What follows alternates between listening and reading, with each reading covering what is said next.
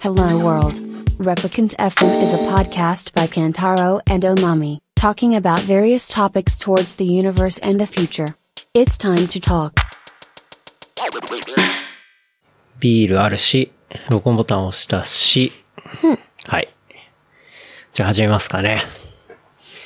え今日は2020年12月27日、日曜日、夜を、夜のまあ9時を回ったとこっすね。はい。はい。というわけで、まあ今年最後のエピソードですかね。うん。うん。始めていきたいと思いますけど。はい。はい。 ま、ま、急遽始めるっていうね。ね、休もうかなって言ってたよね、最終。そうだ。ね。うん。なんとなく、そう、どうしようかなってすごい悩んでて。うん。な去年とかさ、一応ほら、最終週ぐらいは休んだんじゃなかったっけな配信を。かな。確か。うんうん。だから、まあ、今年もそういう感じでいいかなと思ってたけど、もう、だいぶ体に染みついてるというかワードローブになってる。ワードローブという、ワードローブって使い方違うと思うけど。そうね、ルーチンワークになってるかなっていうね、ところがあって。なんか月曜日に編集作業してないと、 すごい、個人的に変な感じがして。日曜夜にね。ああ、日曜夜に。うん。うん。なんかまあいつもね、配信する前の日の日曜日の夜にね、だいたい編集作業してるから。うん。夜中なんまかで、ね。それをしてないの。 若干不安になるっていうね。まあ、いつもやってたから。で、うん。なんかそんなことを考えてたら、じゃあ、やろうかな、みたいな。うん。美味しいビールも届いたしね。そうね。さっきちょうど、あの、またね、こう、ご多分に漏れず、あの、ドリフのビール瓶が、うん。ラストビール瓶。そうだね、今年ラストビール瓶届いて、今回のテーマは、福袋2020冬っていうね、 まあテーマで。まあ年末年始挟むからちょっと多めに頼もうと思って、うん。で、お願いさせてもらって、すごいね。うん。まあ今年のビールトレンドと、こう、ケンタロウくんのビールライフの総括的なセレクトっていうね。すごーい。というおこと世で話になった選んでもらっねて。今お年世話は。になったね、本当にね。とってもお世話になったね。うん。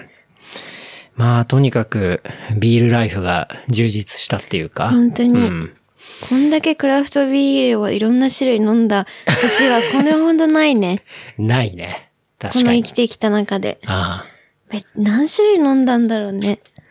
いやー、もう数えられないよ ね。まあ、買った缶とかは、一応さ、壁にそう、壁に残してるよね。残してはいるんだけど、しもう他途中から数数えるのもやめたしね。うん。あとお店でも種類飲んだりして、うん。山ほどいろんなビール飲んだね。そうだね。だし、まあ、今年はなかなかね、こう、外に飲みに行くっていうことができにくくなるというか、まあ、そういう期間もあったし、まあ、そんな中で、こう、まあ、それでも家飲みをちょっと楽しくっていうか、まあ、そこを充実するようなラインナップでね、まあ、ドリフのおかげでっていうところもあるんで、うん本当にね。うん。というわけで、まあ、今日もね、あの、届いたうん。ものの中から一本飲んでお届けというところですね。ね。うん。まあ、一番上にあるムーンレイカーのね、ビールをいただいてますけど。ね。うん。イケイケなジャケットの。そうね。西海岸のツリーハウスと呼ばれる、まあ、ヘイジーを得意とするブルワリーといういうことで。うん。まあ、ザザ・ヘイジー、ね。うまいヘイジーうん。っていう感じで、いただいてますけど。年末ですね。ね。うん。ほんとだね。休みマミは仕事はもうちょい残ってる感じ明日午前中だけやって、うん。もう終わり。あ、本当。うんよかったね。もう結構大体、そうね、28日までとかうんの人が多いのかね。あ、そうなのな、昨日もそんな話してなかった。そうなのか大体。あ、そうかんもね。そういう感じかなとは思うけど。で、4日からとか5日からとかなのかななのかなうん。っていうね。まあ、もう本当に、同等の2020年。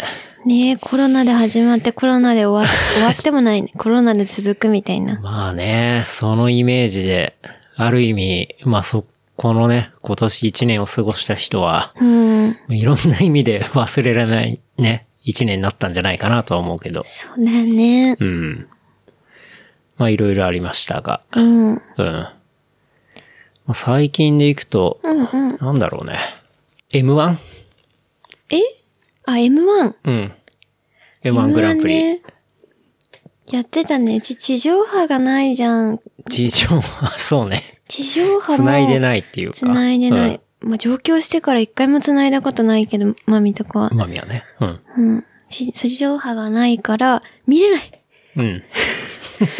あ、見れないじゃんと思って。うん。いそうだ、去年とかはどうしてたのかな覚えてないけど。や、なんだかんだ多分 YouTube とかに上がってるやつを、違後法々動画的な。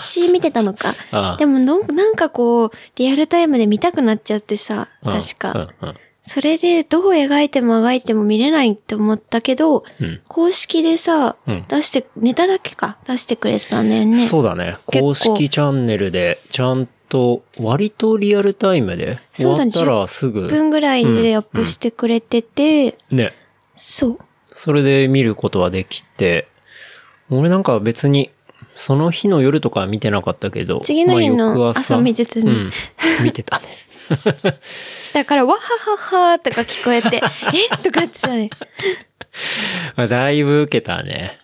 いや、しかもさ、YouTube に上がってる動画がいいところってさ、なんかその YouTube の動画の下の方のコメントにも誰か書いてたりしてたんだけど、うん。こう、ネタやってる時うにん審査員のインサートがないからさ、要はリアクションの顔とかさ、笑ってる顔とか、うんうんなんかそういうのがないから、あの、ちゃんとネタ全部見れるんだよね。あの、1秒も逃さずに。うん、うん。だからなんか、すごい、個人的には見やすかったなって思ったけどあ、ね。それは思うかうも。ん。ちゃんでとオも、フィシャルでやってくれてるし。その後のコメントはね、点数の後のコメントを聞きたいの、やっぱりどうしても。でうもんそれは聞けなかったのがさ、はいはい、はい。ちょっと。残念。なるほどね。そう、それは結構さ、うん。どういう視点でどこが良かったとかさ、そんなめちゃくちゃさ、そのコンビのこと詳しいわけじゃないじゃん。うんうん、だからそこをこうコメント拾ってこうだったんだなって思うのが結構楽しかったりする。確かにね。そそのう楽しみの側面はあるね。うん。けど、こうなんだろうな、途中で、ネタの途中でさ、審査員の顔映すとかすごい、その時にさ、その間のネタのって見れないじゃん。そうそう動きとかさそうそうそれ確かさ、なんかで、見取り図がさ、うんそこの、ちょうどいい時に審査員の顔がバッてなっちゃって、あ、そうなのネタがちょっと、なんていうの、視聴者、視聴者の人に見にくくなってたからっていう批評みたいなうんのがうんうんうん来てたら、っていうのなんかで聞いた。あ、そうなんだ。それは良くないよね。うん。ていうかまあ、せめて全面に笑いが映すんじゃなくて、ワイプとかでね、うんまあいいんじゃないのかな。そうそうもうどうしても入れたいんだったらね。うん。なんで入れるのかなって思うけど。なんだろうね。わまあ、ワイプとかってさ、うん要は V とか流してる時に、そういう芸能人で、まあうんうん有名な人の顔があったりすると、要は視聴率が落ちにくい。あーっていうのがあって、まあ、ワイプっていうのが、まあ、割とあるんだけどさ。うんうんまあでも、M1 とかだったらね、まあみんなネタ見たいだろうし、ねそのネタのちょ途中でさ、視聴率落ちるとか、まああんま考うんえづらいかなと思うからね。そうねまあ意ミ味スじゃんがあんのかなとか思うけどね。失敗。うん。でさ、しかも、ああいうネタってさ、もう超短い時間の中でさ、 3分間にね。 3分間か。の中で、詰め詰めにさ、もう超緻密に計算して、うん。あの人たちは作ってるわけじゃない。ちっちゃい間とかもね、そうそうそう全だ部か。らそれをね、やっぱちょっとカットしちゃうっていうの、カットっていうか、なんていうの上書きしちゃうっていうか、うん絵的に。失礼行為だ よね。そう、なんかあんま良くないようねんって思うけどね。うん。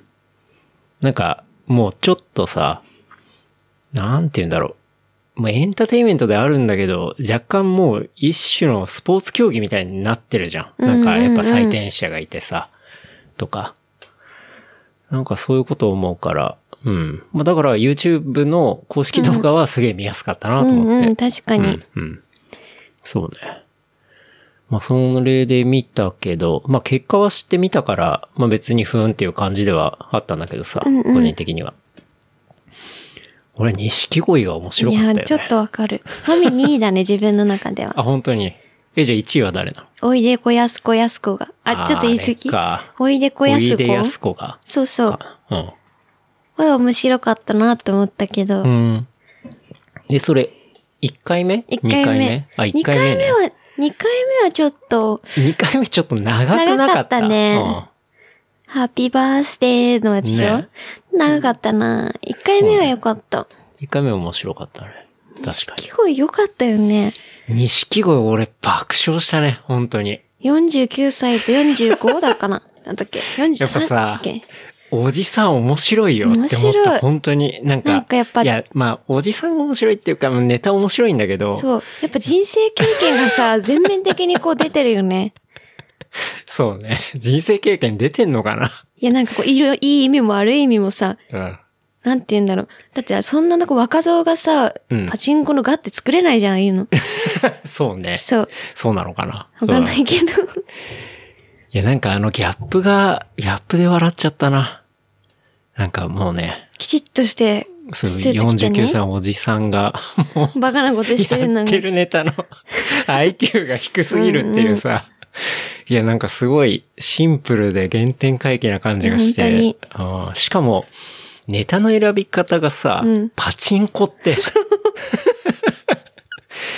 だって、お客さんとかってさ、まあ、あそこの現場にいる観覧のお客さんとかって多若い子分だよねね、20代の若うんういんお笑いが好きな女子とかが多いわけじゃん。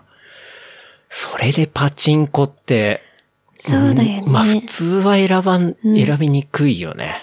うん。でもそれで言うと、ニューヨークだっけブラック、結構ブラックジョーク的なうんうんうん。ネタをさ、取り入れてたの。軽犯罪ね。そうそうそうそう。だから結構ニューヨークも、あ、これ取り入れたのは、うん。その彼らっぽいなっていうふうに思ったうんうん。し、うん。なんて言うんだろう。あ、これこうがっつり生さでやっちゃうのも良かったよね。はいはいはい。そこは良かったけあれも確どか、に面白かったね。ね、うん。あんまり高くなかったんじゃないそうだっけ。確か。うん。いや、錦鯉、ノリノリマサノリだいぶ、頭の中、頭から離れなかったもんな、るしばらく。 可愛いと思った。でさそうそう。なんかしかも、そのパチンコっていうネタがさ、うんこう M1 の、なんていうの、ステージ、うん舞台セットってさ、んなんかすごい派手で、はいはい。で、パチンコ台みたいな感じじゃそうだん。よねあれってよく見ると。だからなんかネタとそのセットのマリアージュっていうか、 なんかそこがすげえマッチしてて、なんかそれも結構ツボ入っちゃって面白かったんだよな。だから、錦鯉の時でしょ、バッハ。そうそうそうそう。仕事マしジてて、結構本気で笑ったからね。母がすごくて、ああ、あれ面白かったな。ミーティング中だったからさ、わ母がすごくて笑っちゃって。そうね。まああれもね、なんか、いろいろ好みね、ああるっねたりするし、うん。まあ人によって、いや、あれが面白かったとかさ、うんこれが面白かったみたいな。まあそういうところも話すのも楽しいよね。うん。うん。そうだよね。普段お笑いとかも特に、あまあでも YouTube とかでは、まあ一応バラエティ的なものは見るか。うん。けど、まあテレビを見ないからさ、そうね。ね、うん。俺ほとんどこう出てる人、全然知らない人ばっかだったからな。あ、でもマミもだよ。にし、見取り図ぐらい。去年も出てたから、ニューヨークとかは。ああ、そうか。それだけぐらいかな。うん、うん、うん。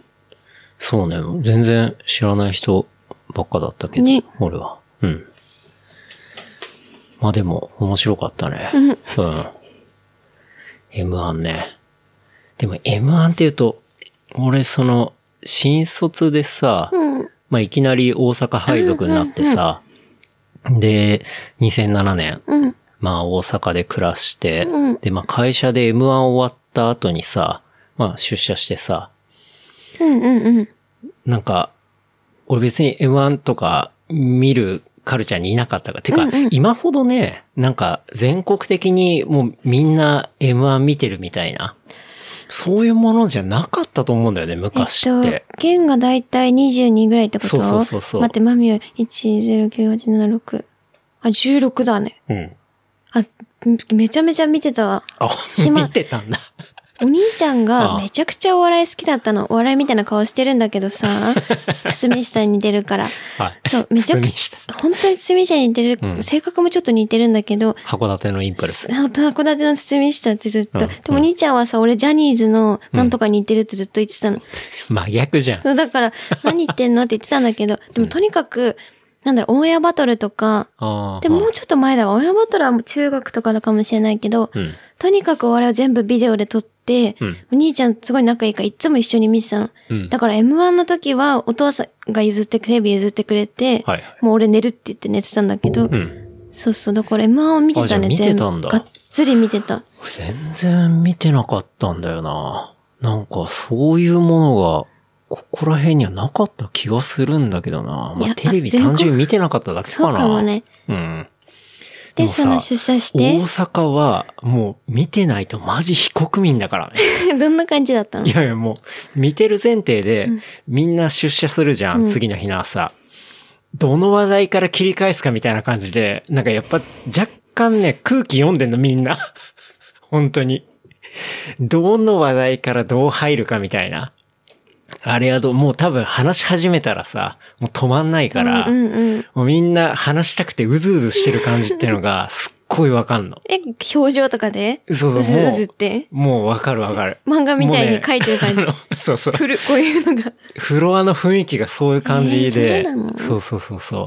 それめちゃくちゃ覚えてるな。でも一人見てないじそうゃん。一人見てないからさ、わ、これやべえと思って、 本当に。は、なんて言われたいや、もうだから見てないって言えないよね。もう適当に合わせるしかないよね。 本当にや。ばい。まあそれでね、一年目はやり過ごして、うんう。ん。まあ、翌年からは、一応ね、ちゃんと見ないといけな見るいようにね。うん。もうマンダトリーだ。まあ、義務だからね。うん。でも見てみたら結構ウケるって思ったってこと。うん、うん面白いよね。うん。面白いけど、うん。いや、だからそう、マストなんだっていうのは ね、すっごい大阪行って感じたもんな。うん。見てないなんてもうほんと口が裂けても言えないからね。本当うん。多分ないと思うわ。本当に。でもがっつり視聴率が高かったんじゃない大阪とかは。そう、だから、大阪と東京で全然視聴率も当時は違ったと思うし、まあ今でも違うと思うけどね。うんうん当然大阪の方が、まあ、大阪っていうか関西うん方うん面。の方が、まあ絶対高いと思うけど、うんうん。そうね。そういうことを思い出したりしたけどね。 うん。 M1 でね。ね。まあでもなんか、こう、ね、今回優勝というか、ラブリーマジック。マジックラブリーで。。マジカルラブリうん。ー。なんか、こう、あれは漫才なのかどうか説みたいなさ。コントだって。そうそう、なんかそういう、こう、議論とかなんか巻き起こってたよね。ああ、そうなの。うん。コントだったよね。もう面白かったかな。どうなんだろうね。うん。面白かったかもしんないけど。うん。あまり個人的には。うん。笑ってなかったまあまあ、まあ、うんうんっていう感じだったかな。うん。いや、それよりはやっぱ正則でしょ。パチンコねう。ん。まさのり良かったよね。ハゲってるしなそうね。もうずるいんだよね。しかもさ、でかいじゃん。でかい。インパクトがあるよね。そう。しかも隣のさ、す突っ込み入れる人がさ、ただのさ、サラリーマンなんだよ ね。そうそうそうそう本当。に。結構あれも面白いんだよね。本当に、なんて言うんだろう。新橋のガード下とかに普通にいても絶対気づかないっしょ、ねみたいな。ちょっとうん顔が安倍さんに似てるね。前首相の。ああ。。なんかそういうう風か雰囲気。え、堤下の方が似てない え、堤下お兄ちゃんだからさ、似てないよ。 やめてよ。そうかな。いや、なんか、ツッコミのノリとかは、うんあの、サンドイッチマンの伊達はいはい。なんかあっち系のノリが、ちうょっんとうん。なんかほら、標準語っていうか、うんうんそれでさ、っていうのを思って。あの後、そうね、錦鯉の動画、いろいろ漁っちゃったもんね。合コンのネタとか一緒。そうそうそうそう。合コンネタとかもめちゃめちゃ面白かったしな。うん。いや、なんか、まあ、トップ3とかには入れなかったけど、なんかね、売れてほしいな、頑張ってほしいなって思ったけどね。うん。 そうね。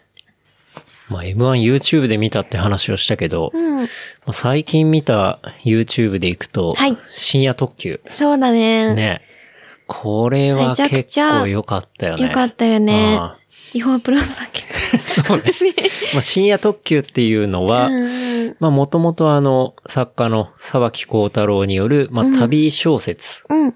まあ、になっていて、まあ、これもともと本っていうのは、えー1986年の5月に、まあ、1、2巻が出て。生まれたさ時ぐらいじゃん、ちょうど。そうだね。俺はまあ、生まれて。近いぐらい。うん。2年後ぐらいかな。うん。っていう、まあ、ところはあって、で、3巻が92年の10月に、まあ、出たっていうとこですね。まあ、そういう小説を、まあ、テレビドラマ化したものと。うん。まあ、いうのが、まあ、1、2巻っていうのはその86年なんだけど、そうやって、まあ、テレビドラマ化されたのが1996年から98年にあたって、劇的気候深夜特急っていうことで、うんあの、名古屋テレビの制作、うんテレビ朝日系列で、テレビドラマ化されたというとこですと。あれだよね、小説は見てたんだよね、ケンは昔。そうそう。小説は読んでいて、で、実際にね、まあ、この小説って、まあ、ウィキとかね、いろいろ調べたらわかると思うんですけど、まあ、かなり、その、バックパッカーうん。トラベルというか、うん、バックパッキングに対して、なんて言うんだろうな、すごい影響を与えたっていうか、まあそういう、まあ小説、旅小説になっていて、まあ俺も本当に全然その当時はさ、2歳 とかだから、うん。リアルタイムでは読んでないんだけど、その後に読ん大で、きくなってから読んだのうよねん。まあ、読んで、あやっぱね、序盤の香港あたりとかが、すごい熱を持って書かれてて、うん面白くて、で、実際まあそこに出てくる香港のチョンキンマンションとうんか、うん。っていうのは、もうここに行きたいと思って、それで実際香港行って、チョンキンマンション泊まったりとか。一緒にも行ったよね。そうだね、行ったね。っていう、まあそういうね、うんあの、場所でもあったりして、まあ、チョンキンマンションっていうのは、あの、まあ香港の、うんえー空論島側にある、うん。まあ、かなりの安宿がこう集結したような、うんあの、ビルで。うんで、1階はインド人がいっぱいいてそう、カレー屋さんがあって、で、ABCD ってまあ塔があって、うん。そのい一フロアに2、3個ドリミドミトリーが入ってて、っていう、もう、その、 ドミトリーの集合体みたいな、まあ、なかなかこう、味がある、あの、建物で。うん。まあ、とにかく一泊も安くて、そうだね。 3000円しないぐらいかな。うん。っていうね、まあ、そういう面白い場所があるんですけど、うん。まあ、それが小説にも出てきたりして、まあ、行ったこともあるし、っていうね。うんまあ、そういう、面白い本で。まあ、それっていうのは本当に、香港から始まって、えっ、と、最後はロンドンまで。うんあの、基本は、こバう、ス。バス。か、うん船か。そうね。船とか、あとは列車とか。とにかく安い方法でうん。行くんだよね、陸路で行くと陸路でね。ううんん。まあ、そういうところが、あの、三部作で書かれている、まあ、小説と。うん。いうところが、まあ、このドラマっていうのは、その、名古屋テレビ、まあ、名テレだね、の開局35周年記念番組として、まあ、企画されたもので、うんそう、あの、ドキュメンタリーとうんドラマドをラマ複合させたような、まあ、作りになってる、こう、ドラマなんだよね。うん。で、これはまあ、その、35周年記念で一発でドーンっていう感じではなくて、96年から98年にかけて、1年ごとに、その、だから小説で言ったら、1巻、2巻、3巻みたいなところを、1年ごとに、こう、1回、大体1時間半ぐらいか、うん。の、えっ、と、まあ、バージョンとして出した、うんまあ、3部作ドラマみたいな感じかな。うん。という、まあ、ドラマですね。で、主演が大沢たかお。うんかっこいいかっこいい。かっこいいんだ、これが。で、かっこいい主題歌は井上陽水陽の積み荷のない船っていうね。これがまたいいんですけど。そうだよね。大沢たかがマジかっこいいよね。そうね。大沢たかおが良ハくンて。サム。うんわワイルドハンサム。まあ、当時大沢たかおが26歳とか7歳とか。そうかうねん。。まあ、それぐらいの大沢たかおが主演をしていて、で、彼女役に松島菜々子と。と。うん。若いよね。そう。いい感じに若くてね。だからまあ96年、97、98と、うん。まあそれぞれあって、で、一個ずつ、熱風アジア編、西へユーラシア編、うん。えー飛行用ヨーロッパ編っていうのがあって、まあその三部作が、いきなり YouTube にね、おすすめで出てきたんだよ出てきたね。んだ急。なんかに。見ようよってなってう、ん。あ、まあ旅、旅の感じうん。なんかその、深夜の時名前は、だけは聞いたことあるけど、具体的うにんうん、マミは小説読んだことなかったからさうん。で、見ようって言って見て、そうね。めっちゃ面白いしかもね、その、んアップロードされてるのも、なんだろう、そうやってちゃんと、うん。深夜特急っていう風なタイトルではなくて、うんまあ、なんせ違法アップロードだから、MEXP とか書いてあって、 まあ、ミッドナイトエクスプレスだから、うんうんまあ、MEXP なんだけど、それの、まあ、96と97が、まあ、2つだけ上がってたんだよね。上がってた。で、配信はされてない、で、本当に DVD だけで販売とかなんだよね、多分。そうだね。いわゆるそのネットフリックスだったり、アマゾンプライムだったりっていうところには、ないよねう。ん、供給はされていなくて、調べたらフィジカル版しかないんだよね。んうんうんで、もう俺も小説読んだこ、読んでたし、で、ドラマの存在俺知らなかったのよ、正直。うんうんで、うわ、ドラマあるんだと思って。しかも、サムネイルの大沢たかおがなんか、そう、活かして。かったけえな、みたいな。で、じゃあちょっとこれ見てみるかって言って、その96のネップアジア編を見始めてね。うん。まあ面白いっていうね。面白いと思ったよね。久しぶりにあんなワクワク、うん。なんか本当にワクワク、うん気持ちがこう、踊るみたいなものを見た気がしたよね。うん。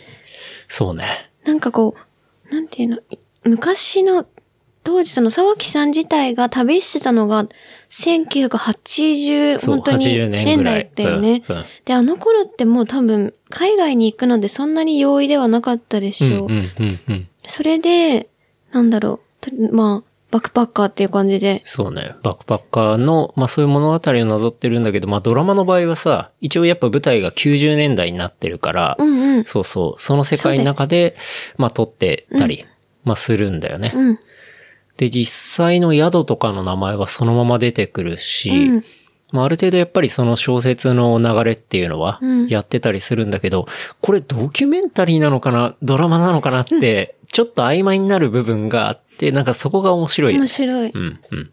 だから現地の人に、まあ何かしらでこう、多分、そうね、交渉し雇たっりとてるか。ってことだよね。そうそう。っていうのがあって、まあ、特にやっぱ小説ではそのアジア編っていうのが、やっぱすごい、個人的にも一番面白かったし、で、1個目見始めて、ああ、やっぱ面白いと思って。でし、う、うんんうん。沢木さんが、あれだよね、へライターの仕事をしていて、そそう。こから、えっと、友人と集まってた時に、そう。なんか新宿でね、うんあの、ゴールデン街っぽいところで飲んでいて、で、友人と、じゃあ俺、香港からロンドンまで、あの、本当に陸路でうん行くよ、みたいな。うんうん。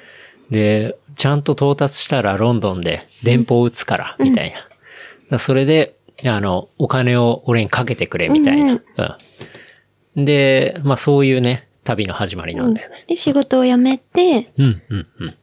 旅に出そうただんだよね。物書きの仕事辞めて旅に出るとうん。いうところで。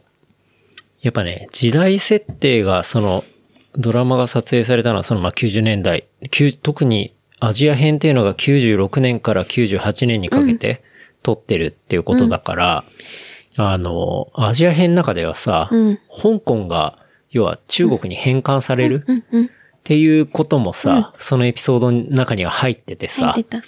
なんかそこら辺がこう、なんだろう、歴史的にも、うん。すごい、こう、貴重な映像っていうかさ、これから間もなく中国に返還される香港を映してたりとか、あとは、香港編で深センとかも出てきたじゃん。来たうん全然今と違う感じだったね。そうそう。今で深センってさ、もう要は、中国のシリコンバレーって呼ばれてるぐらい、例えばファーウェイとか、うんうんテンセントとか DJI とかさ、ドローンの、ああいう企業のヘッドクォーターがいっぱいあってさ、うんもう、街もものすごいさ、うんレベルのビルとか立ちまくってるエリアなんだけど、まさにその工事が始まってるタイミングでさ、香港側から深センを見てさ、なんか昔は農村だけど、今は、あの、何十万人いるんだよ、みたいな、うんうんもう今は何十万人とかいうレベルじゃないんだけどさ、そうねうんなんかそういう話とかもあって、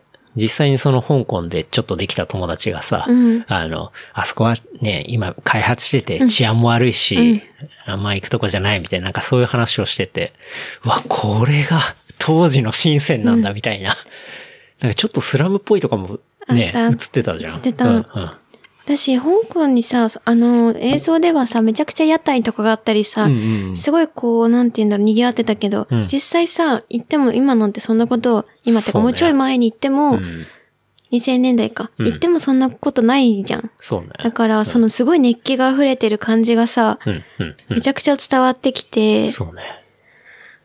あれは、なかなか、まあドラマとしても当然面白いし、こう、あの、大沢たかおかっこいいし、あと旅を、今さ、うんなかなか海外に旅行けないじゃん。うん。あ、旅したくなるなって思うよねあ、。それはすごい思うね。あ、いいなって。うん、うん。海外にさ、うん特に東南アジアら辺一緒に行ったりもすごい好きだ、はいはいはい好きだったじゃない。うんなんかいい、やっぱり、なんていうかこう、ね、うん。いや、正直、まあ、このドラマ、あの、ね、おすすめでしょ大めおちすゃすくちゃおめ。すすめ。なんだけど、まあ、見たら、あの、 マジで、海外旅行がしたくなりすぎるから、特に、それを強烈に思うのはやっぱアジア編もそうだし、アジア編は、えっと、シンガポールあたりに行ってから、うん今度はタイとかインドに入ってくじゃん。あ、逆、あの、2番目。 2ドラマ番目で。あれ、香港からあれだよ、バンコク行ってだよ。香港からバンコク行って、そうか。インド行って、そうだっけ違う、シンガポール行って、で、今度インド行って、うん。だったのね。か。で、なんかその、インドあたりからうん。うんイランとか、うんうん。あそこら中東辺のね、そう、うんうん中東の旅とかも、うん。ま多分今よ、うん本当に今とかよりももっともっとあれじゃん。 そうだね入れないようななかなか難しい安全ではない時代の話。あ、そうねだ。し、そういう風景をさ、うん。抑えてるしね。そう。うん。やっぱああいうのって本当になんか見れないじゃん。やっぱ行かないと見れないし、誰かがうん撮影しないと見れないけど、もう今撮っても全然違うものになってそるうじだゃない。ね。そうだね。特に、それはどの国もね、うんそうだけど。でも特にアジアだよね。そうだねやっぱりこうう、ん。変わりというか、うんうん。変化が多いのが。確かに。そう、それで結構東南アジアがずっと面白いねっていう話をしてよく言ってたんだよね。うんうんうんうんうん。そうね。そう。だから、なんかそういう活気が溢れている、これから大成長する、まあ今大成長してるエリアを映像としても収めてるし、うんまあドラマとしても面白いし、っていうね。だからある意味結構貴重な映像っていうか。そう。違法んアップロードだけど。ん違法アップロードだけまあ そうだね。ど。なんだけどね。 まあだから、そう、俺ら見たのは、 それまあそうだよね YouTube にそうやって違法で上げられてるものなんですけど、まあ、それはね、本当に、うん、おすまあおすすすめめしですねていいのかあれだけど、うんでも消される前に見た方がそうね。いいようなものだよね。って結局思うね。だし、うんなんだろう、あんだけ面白いんだから、本当にネットフリックスとか、ううんん、アマゾンプライムとかにあってほしいなって思うけどね。。思う思うんなんていうか、割とさ、今、いあるような旅の、まあ、コロナになる前うのん旅のさ、映像とかって、大体もう安心安全じゃんだって、今なんて、うん日本人がどこ行ってもさ、うん。大抵こう安心安全に旅できるって分かってるじゃん。はい。分かってるし、うん分かってるようだで危険な風にやっても嘘くさいじゃん。そうだね。だからもう本当にその時代が出せるようなうん。感じだよね。そうね。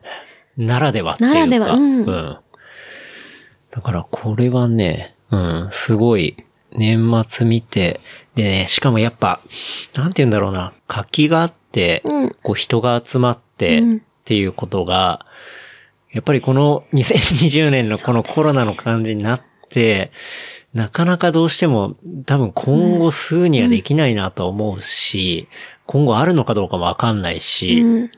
でもそういうものがなかった世界かつ、こう旅人がいて、で、そこに活気がある世界があってっていう、その三部作。これはねちょ感、慨深っいと本当に、なんて言うんだろうな。うん今年見たからこそ食らってるのかもしれないんだけど、それはね、結構強く感じたよね。うん。うん。まあ、旅したいっていうのは、やっぱ見終わった後強烈に思うんだけど、この時代に旅したいっていうことを結構め思っちゃう思った。よね。この時代に行きたいそうっそうてそう思うよね。んまあちょうど89じゃかもう生まれてとか全然大きくなってる、うん一人じゃ旅に行けないような年齢なんだけどさ。しかも携帯もない時代だしそねう。。なんかそう、だから地図でそうそう辿るのよ ね。 96年とかだから、まあ当然そ iPhone うも出てないから、大沢たかおは紙の地図を見て、要は街の人に聞いて、聞いて情報を得てそうそれで旅をするっていうね。うん。うん。まあそういう旅の仕方で。うんで、英語もさ、そんなに流暢な英語ではないけど、うんすごくこう、そうそう、ちゃんとね、そう大沢たかおも喋ってて。伝えてうん。で、時々不意におっぱいも出てくるっていうね。あ、そう そう。たまにおっぱい。ね。で、よく、おっぱいもだし、割とこう、なんて言うんだろう。各、各地でう、ん。女性がやっぱりこう、うんうん。そう誘うね。というか、確かに。そうそう、売春の、そうそう。で、やっぱり、うん、なんて言うんだろうな。安宿に安宿には、やっぱりそういうものが付き物でっていうさ、うんなんかそういうところもちゃんと書いてるし。そう。まんあ、タイが一番やっぱりしつこかったけど ね。確かにね。そう、でもそれは、あでもヨーロッパもでもだし、うんうんうんどこでもやっぱり、そうね。そう、うん。まあ、各地の女性に翻弄されながらも、その、沢木幸太郎の、なんて言うんだろうな。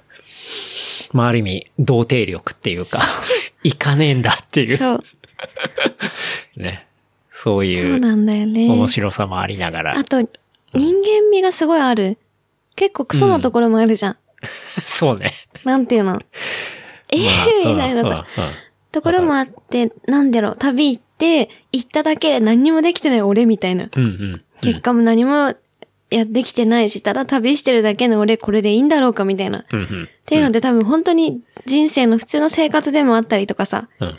あ、何か、こうしたら、これをしやってるだけでさ、うん何も中身がないみたいな。っそうね。ていうところの苦悩もあったりしてさ、うん。それをうまいこと描いてるよね。ちょそうね。うん。っと考えさせられるような。うんで、その見始めた時はさ、うんその96年、97年っていうさ、ユーラシアまでのうん二つだけが出てて、そう。うわ、最後のやつないわと思って。で、調べたら、うん。こう、その YouTube でさ、告知みたいのができるじゃん。うん。そしたらその、まあ、違法アップロードなんですけど、 その、違法アップロードしてる張本人がさ、こう投稿してて、うん。で、なんか、その人曰く、その沢木幸太郎本人が、なんか、まあ、特番がうん。あるらしく、それが、あの、クリスマスイブの12月24日の、こう、夜中に、うんまあ、そういう番組が、沢木幸太郎の、まあ、特番があるとうん。いう話、ありますと。で、まあ、この、そのラジオ放送に先立ち、24日の21時から、その、ミッドナイトエクスプレス98年、そのだから最終版、ね、最終ね最終回を、うんえープレミア公開する予定ですって。で、沢木のロンドンゴールをみんなで一緒に見届けた後は、 沢木幸太郎さんの 生の言葉に酔いしれましょうみたいな感じで、その、 最後の98年のエピソードをさ、プレミア公開みたいなしてて、お、24日の夜来るんだみたいな、さあ、ちょうどそさうい、うことなんだと思って。 1、2を見てたのうんが、ちょうどさ、1週間前とかだよね。そうだね。そうだでね。えーと思って、すごいタイミングでおすすめしてくれたと思って、YouTube 機能が。うん。で、24ウキウキしながらその待ってた。違24日ね、ま法あ、アップロードだけイ。ブで、そうちょっと一緒にね、二人でおしうんお寿司を食べて、 で、その後、まあ、家に帰って、あ、あの人、アップロードしてるはずだ から、つって、プレミア公開してるってそうそう言ってね。んで、まあ、夜、それを見て、っうん。ていう、まあ、クリスマスイブでしたけどね。うん。っっていうかまあ、 プレミア公開ていうか、する予定ですとか言ってるけど、違法なんだよ違ね。法なんだけ どね。それが面白くて。だから、でもさ、うんすっげえ盛り上がってたの。うんうん。あの、その、プレミア公開しますって投稿に対しても、楽しみにしてますいやよろしくお願いしますみたいだっなて。こっちもそうだもん。そう、俺もすそうだごく楽しみにしてたもん。うんめっちゃ楽しみだし、いや、違法なんだけどな。ロンドンゴールしたいし。そうだよねうんで、アップロードされたらさ、うんもう1時間後ぐらいに俺ら見たじゃん。あ、すごい再生回数だったそう、ね。ものすごい再生回数になってて、で、そのまま見終わった後コメントを見たんだけど、アップロードありがとうございますみたいな。本当だよ。みんな大興奮なの。だから同じような気持ちだった人が何人もいたってことだよね。いや、そうだと思う。うん。で、1、2がさ、アップされたのっていつだったアップされたのはね、結構前だったそ。俺らが見た1週間前ぐらいには上がってたのかな。だからすごいタイミングで出会ったよね。うん。うん。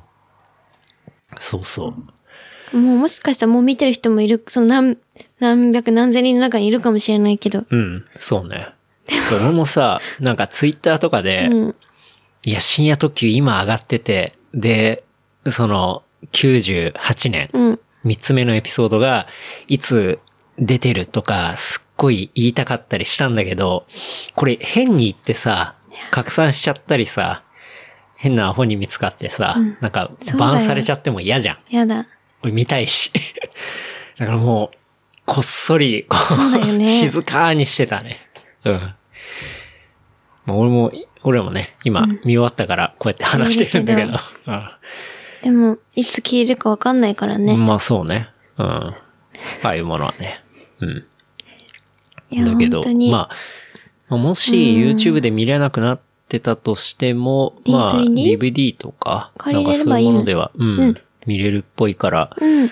なんか年末年始とかね、まあ、ねちょっと家行って、うん、なんか面白いの見たいな、なんか何かないかな、みたいな感じの人がいたら、結構この深夜特急のドラマとか、まあ本だとちょっと長いから、うん、ドラマで見るっていうのはありなんじゃないかなって思うけどね。そうだよ。1時間半かける3だよね。うん、そうね。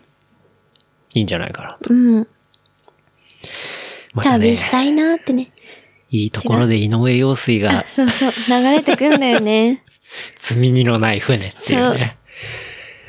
いい曲が流れるんだな、あれ。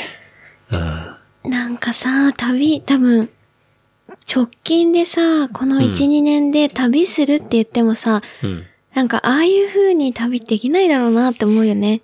そう、だから、めちゃめちゃいいなって思うけど、うんもう心の中でどこかでは、ああ、もうこれはできないなっていうのはやっぱ思って見てるもんね。ちょっと悲し、なんか、悲しいというか、うん。なんかそういう旅の醍醐味であるさ、現地の人とこう触れ合うとか、うん。なんだろうな、そういうことが、気軽に多分できに、あっちも警戒するし、こっちもちょっとそうね。警戒する。例えばワクチンとかができて打ったりとかしてたとしても、うん。ね、そういうのができる、てくる。まあ、それは国内もそうなんだけどさ、うん。うん。なんか、ちょっと寂しいよね。うん。そうね。ちょっと寂しいっていうのは確かに、うんその通りかも。うん。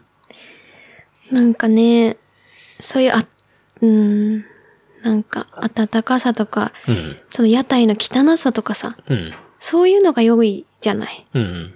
うん、なんかそれをこう、雑然とした感じね。うん。それをこう、なんか味わえなくなるっていうのが、うん。かな、もう、できないのかみたいなね、そうねところはあるよね。うん。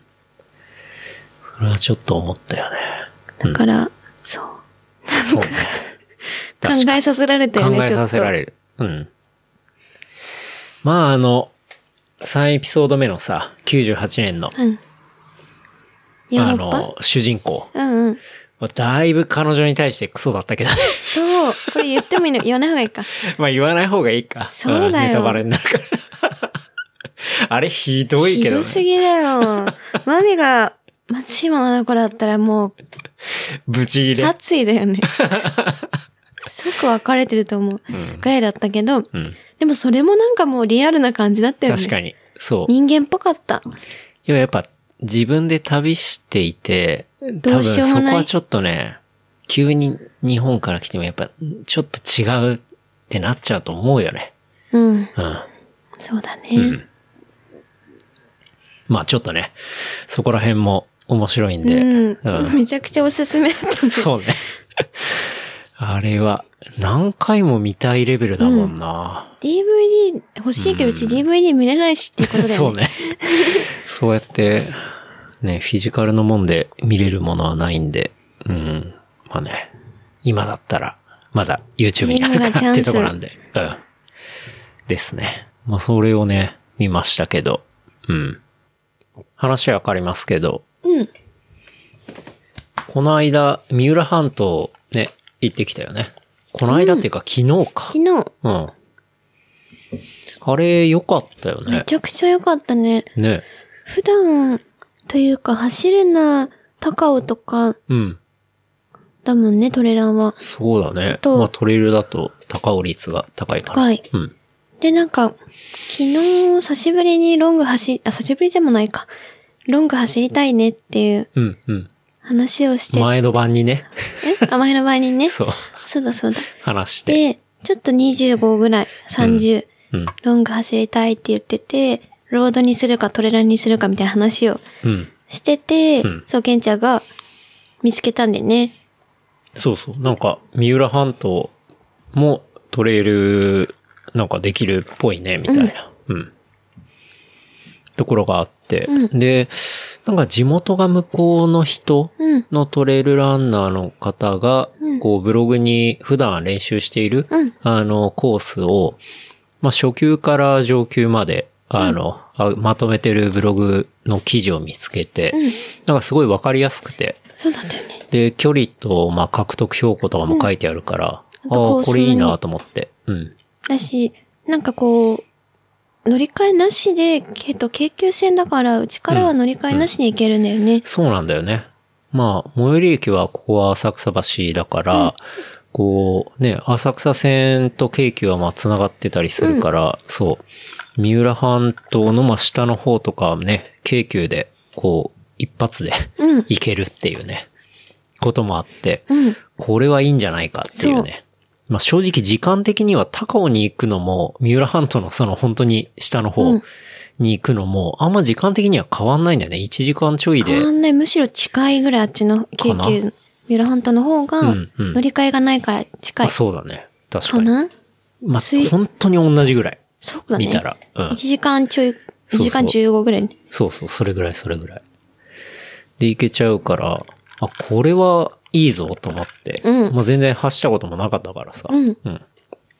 うん。で、まあその人のブログを見たら、なんか上級に2つコースがあって、うんで、まあ、25キロっていう風に書いてあったんだけど、まあそのコースで獲得が1200ぐらいあって、みたいな。あ、じゃあこれまあロングだったらちょうどいいんじゃねえか、みたいなね。うん。っていうことで、京急の長沢駅かな。うんに行って、で、そこから山登って、まあ走って、だよね、荷物はあの全部しょ、しょって、そんなにもう、そのまま帰ろうって話だったから、もそうだね。う本当にい、いつものトレランの、うん。サロモンの、そうだね。そういうやつにでしょ、まあ、ウィンドシェルぐらいを入れて、あとはもう軽装でね。うん。全然軽装で、ねまあ、行っちゃった感じなんですけど、うん。まあ、そう、その長沢駅から上がって、まあ、最後は山降りて、六浦っていう駅に降りていって、寿司線なんだっけみたいなそうだね。そんな感じの感じだよね。うん。だから、ワンウェイで、三浦半島は横断じゃないけど、そうだわね三浦半島半分ぐらい。半分ぐらいかなうん北上するみたいな。まあ、そういうルートで行きましたね。うん。距離は、そう、25キロって書いてあったんだけど、なんだかんだ測ったら27点なんとかあって。 7ぐらいうんだから27、8ぐらいはあったんだよね。うんうん。まあそれでも、本当にまずは、三浦富士から始まって、うん竹山、大楠山、うんで、入東山入東山乳首のね。そう。 からの高取山っうん。ていう感じでしたね。うんだ。から山を5個ぐらいか。そうだね。まあ、あそそんこなら辺の高くない低山そうだよね。うん。うん。そう、でも、その山によっていろいろな表情っていうか雰囲気も違うし、うん。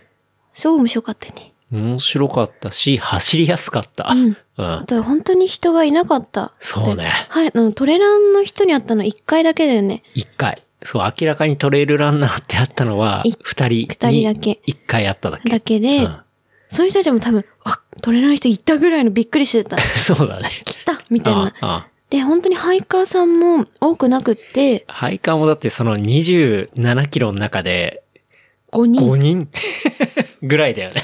そのひ、その人グループは子供で、そうそうそうそとう。かだったよね。うん大楠山登ってる時に、そう、多分地元の子 供。子供だけで来ちゃダメだよね。いや、大人の階段登ろうか、とか言ってたよね。 言ってた言ってた。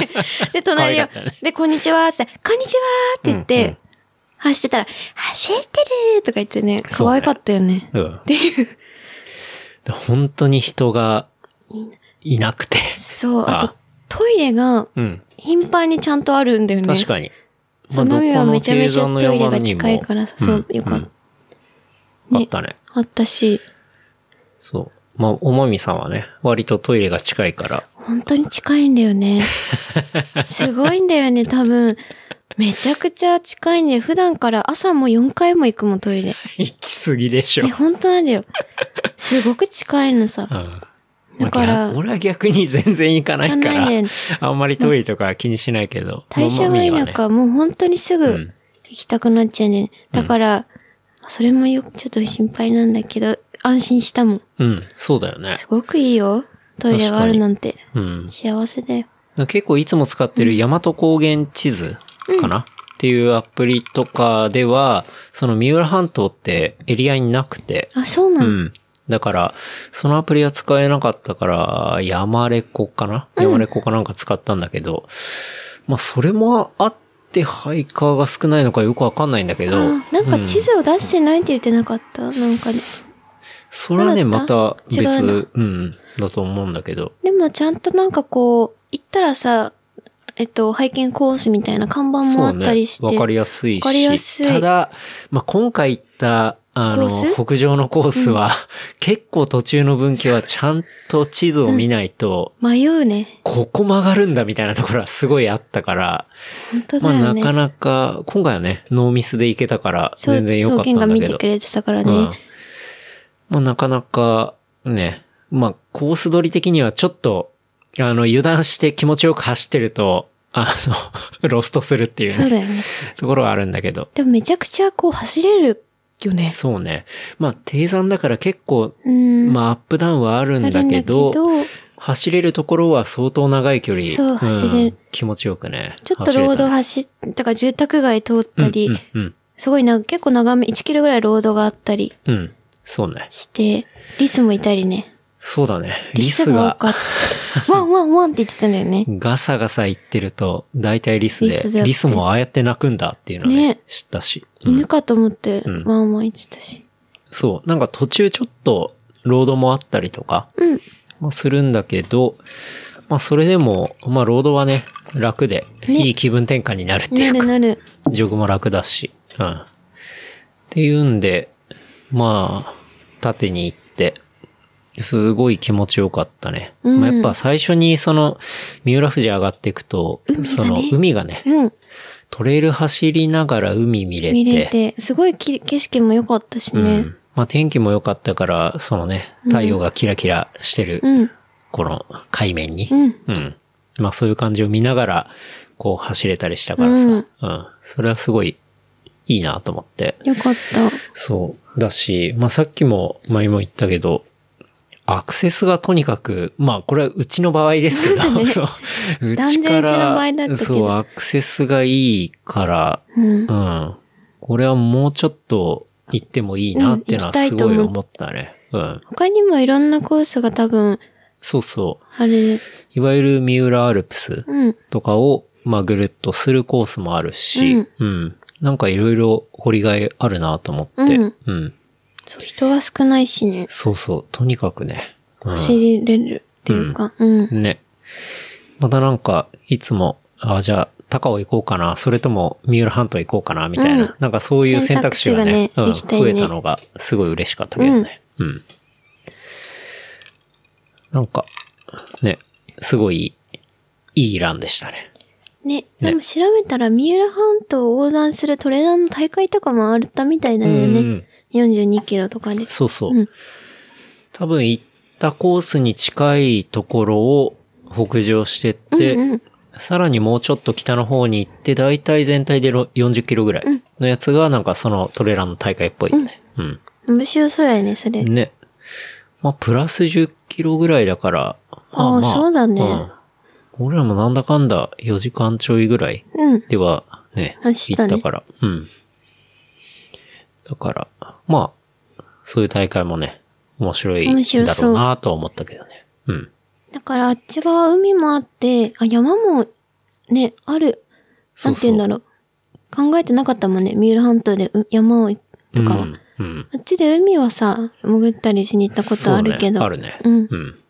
まあ、山も楽しめるっていうのは、うんいいなって思ったよね。ね。うん。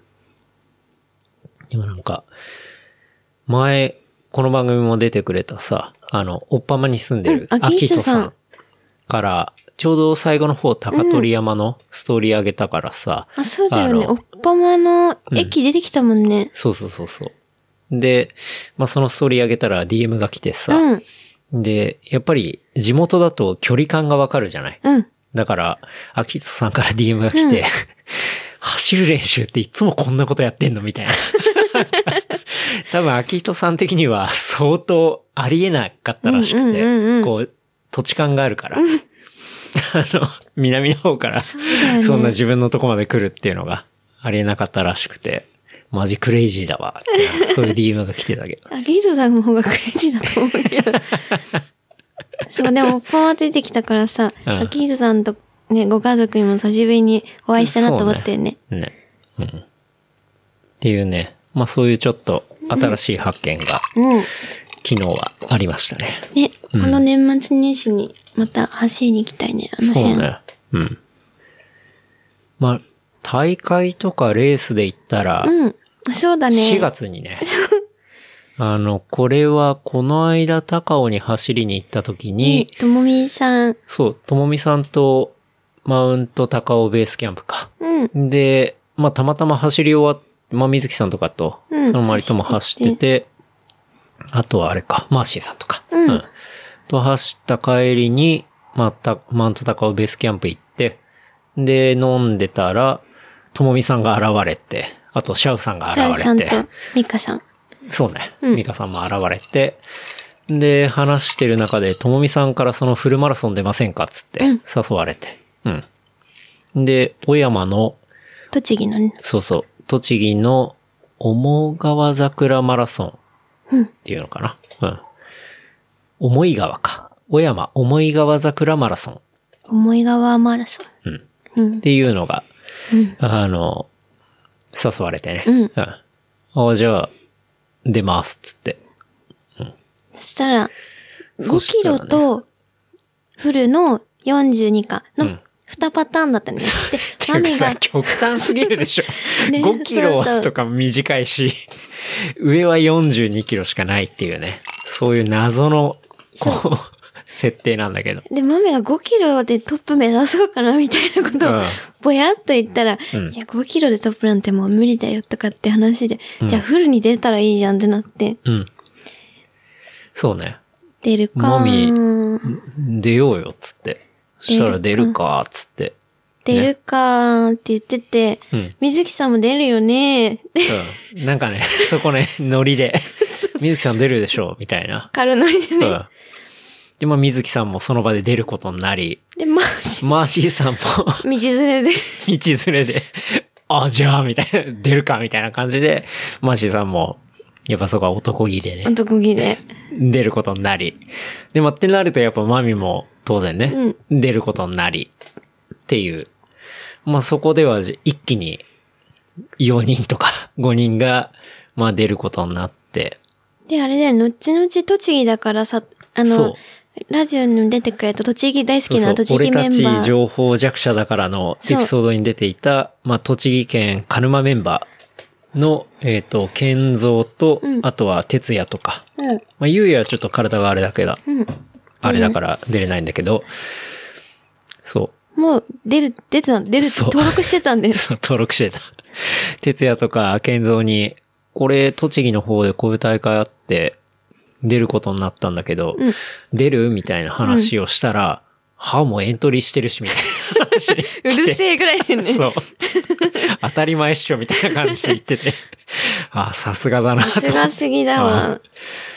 というわけで、うん。で、しかもその後、うんなんかストーリーとか上げたら、こうね、池くんとかも。あ、そうなのそう3時間半、3時間切った。そう。じゃあちょっと、サブスリー、サブスリー達成。いや、本当に。春菜さんも出んのか池くおなめでとうございます。ね、おめでとうござっています。うねまあ、池くん、いわゆるの。うん。えっ、と、三角形のコインケースを作っている池くんは、えっ、と、この間のフルマラソンの大会で、 3時間切ったえーよそう、ね3時間を切りまして。結構切ったんだよね、しかも。ううん。、ん。ですごいよね。ム目キ標ムキ達成で。してっていうね。うんスケートランっていうね。うんまあそんな、やば速い。ランナーも、出るし。の池くんも、こう、おじゃあ行こうかな、出ようかな、みたいな感じで出ることになったっていうね。でもすごい面白くて、ともみさんいて、池尻ハイキングクラブのマーシーさんいて、あげおであげあげの水木さんい水木さんていて、で、まあ、おまみいて、俺いて、で、栃木メンバーいて。栃木メンバーいて、で、池くんい池てさんいみたいてな。。あれ、JJ さんとか出ないの あ、そう、JJ さんも出る。そう。大集合だね。ベルティゴアゲオの JJ さんも出るという感じになっていて、なんか面白いなと思っ確かに。てね。うん。で、俺はまあ今回はちょっとマミが初フルマラソンなので、まあちょっとそのペーサー的な感じで、まあペーサーってちょっと前からやってみたかったし、うん。サブ3.5狙うかいって思ってんだよね。 いやいやいや、まあ一旦4時間切りなんじゃないうん。でもやっぱり一番心配なのがトイレがマジ近い、マジそうね近トイレなのかね、うん。そこをね、うん。 三時、サブスリーで走ってトイレ20分ぐらいの長い気持わ。ち。いやー、だこかれらまあそこもね、どううまするくかマネジメントしていけたらいいかなとは思うけどね。うん。なんか、そうね。俺もフルマラソンとか自分だけでしか走ったことはないから、こう人と一緒にやっぱ走って、ペース配分して、うんしっかり管理してやるみたいなところは、マネージャーうん。ちょっと、それはそれで面白いなって思うし。本当うん。頑張っちゃうかなそれってうん。いや、頑張りすぎないぐらいがちょうどいいと思うんだよね、フルは。本 う当、ん。結構、我慢我慢な感じだからさ。最初出しちゃうと終わっちゃうから。うん多分、走ってる最中500回ぐらい、あー、疲れてやめたいって言うと思うけどね。 だからまあね、そこら辺のメンタルコントロール も、マネジメントやも。りがちだようんね。やりながらま、まあそういうね、なんかやっぱ最近一緒にマミとも長めの走ったりするし、まあこれぐらいいけんじゃないかなってのは、やっぱ、うん多分俺が一番わかってると思うし、うん。だからそこでサポートできるのは、うん。うんまあ楽しいなと思うし、いいかなと思って。まあ、できれば、初でサブ3.5き行きたいけどね。それは、いや、そんな甘くないよ。マジで。じゃあ、頑張るよ、でも。マジ甘くないよ。びっくりするよ。本当35キロ超えたあたりとか。 本当に。やめたいっていいよね。まあね。ちょっ頑張るけと、どそういうのが、まあ4月にあるっていうね。うん。でもなんか、その、俺ペーサーやりたいなとか思ったのも、うん。うん、なんか、その、ウルトラライトハイキングの本とかにも、うんまあいろんな tips は書いてあって、うんこういう風にするといいとか、うん。こういう風にするとまあ軽くなるとか、まあいろいろ書いてあるんだけど、一番最後に書いてあったのが、こう、カップルで歩くみたいな。うんうん。なんかそういうことが書いてあって。で、それっていうのは要は、こう荷物とかをさ、うん。カップルで、じゃあクッカーは誰が持つとか、はいはいいう風にシェアすれば、うん。まあそれが一番ウルトラライト だみたいな。はいはい。で、まあそのウルトラライトハイキングのレイジャーディンだったかな。まあそうまいうあ有そう名だなよね。人も、一人で持つん、シェアするってことだようんうんね。そういう風にパートナーとシェアして、うんうんこういろんなトレイルをうん長く歩いたりしたみたいな。うん。まあそういうことが書いてあって。やっぱその、バディとしてみたいな。うんうんっていうところは、まあやっぱ一番ね、うん身近で、こう生活に密接したバディっていうのは、まあ当然、 夫婦だったり、そうだよね。まあするわけだから、うん。なんかその部分で、まあ、ちょうどマミもね、しっかりまあ走ったりして、や今いいそうだよ感ねじにね、一緒に走れてるし、ロングに走っても文句がなくなったしね。そうだね。全く文句言わな かった。最初の方は不満がすごかったけどロ、ング走ると、 はあ、もう疲れたらとか、そうそうビール飲みたいし、文句しか言わないっていうね。文句走りになってった。でまあも、それがね、この1年でだいぶ変わったから。そうだよね。10、最初、何キロ走るってすごい笑顔で言ってたのに、うん15とか言った。えービール飲めないじゃん。って だし、俺自身も最初はマミと走るときは正直イージーペースだったから、過去の話ね。あの、リカバリーランぐらいの気持ちで走ってたんだけど、最近全くそういう感じじゃないからね。そうだよね。あ4点、 4分切ったりとかさ、とかだあ、よいねう違う、5分切ったりとか5分切さっ、たりだよ全ね然そういう感じで前も走ったりするから、そうだよね俺ももうあんまそういう感じじゃなくなってるし、うん。だからなんかそれがいい感じにね、こうバディとして、そのフルマラソンだったり、まあトレイルもそうだし、あとは、まあハイクとか、うん、まあひょっとしたら OMM の本戦とかさ、うんまあ二人で出てもいいかもしれないし、うん。うん。なんか結構そういう可能性を今年はすごい感じた、後半特にね、そうだね。っていうのがあったから、なんかそういうとこで、うん。まあ一旦フルマラソンとか、そうやだねってみるってのも面白いかなと思って。うん。なんか共通のそういうのがあると、やっぱいいねって言われる。うん。なんていうのなんか、走るでも何でもいいんだけどさ、うん。うん。そう、走るとかも、うん。まあ、ひ、なんだか、一人で走っても結構マミが秋っぽいからさ、うん。だら、だらけるというか、自分にすごい甘い人間だか らさ、わかってると思うんだけど、はい。結構自分に甘いから、うん一人で走ってても、だいたいもう、10ぐらいで、あ、もう走ったじゃんってなってやめちゃうのよね。うん。うん。だから、一人でやってても、10走ってもそれ以上いける、全然疲れてなくても、うんあ、もう OK って。はい。で、絶対やめちゃう。けど一緒にさ、やってて、だいたい、あ、もうちょっと行かないとか言うじゃん、ケンが。うんうんで、12とか、えーいい、もう、えもういい帰りたいしって言うけど、いっかって走ったりするみたいな。うん。なんかそれは多分いないとさ、走れないんだよね。パワー、メンタル的に、そうね。もうめんどくさいってなっちゃうから。っうん。うん。うん。確かに。てね、うん。感じだよね。だそれが、まあ、ある人にとってはひょっとしたらそういうものがランニングクラブかもしれないし、あ、そうだね。そうそう。だと思うんだけど、うんまあ、うちの場合はね、まあ、幸いっていうか、まあ、お互い二人ともうん。走ったりするからっていうのがあって、うんまあ、それはすごいいいことなんじゃないかなと思って。うん。そうだよね。そうね。というわけで、4月。これは11日だね。4月11日。 411ね。うん。栃木県小山市で。そう。うん。開催されるといいけどね。そう。だね。それだけだね、それだけだねコロナで。ああというわけで、まあそそうんな楽レースがしみだね。うん、だから、でも年末年始は多分飲んだりめちゃくちゃするので、うんでまあそれでも走りながらね。うんうんだから、ちゃんと1、2、3は走りたいね。走りつつ。まあそうね、無理しない程度に、でもまあまあそこら辺のメニューとかも、うん、あ走るりからつ、つ。うん。それはちゃんとメニューをこなす感じでうんやっていけたらいいんじゃないのかな。だし、栃木メンバーと会い会うのが楽し そうね。い。ね、いやー、俺個人的には、そうね。だし、ともみさんと、あの、栃木メンバーを合わすのが楽しみだね。あんさん。合う よね。きっとあ好きだよね。うん。面白いと思う。っていうね。うん。ところがあって、でその、あとあれじゃない5月にも翌月、そう、水木さん5と月末には、そうね、あの、OSJ、奥久慈トレイルレースとうん。いうものがあって、そそれれの 50K、うん。 50K っつっても59キロ、だいたい60ぐらいなの。そうだね、のレースに一応エントリーしましたね。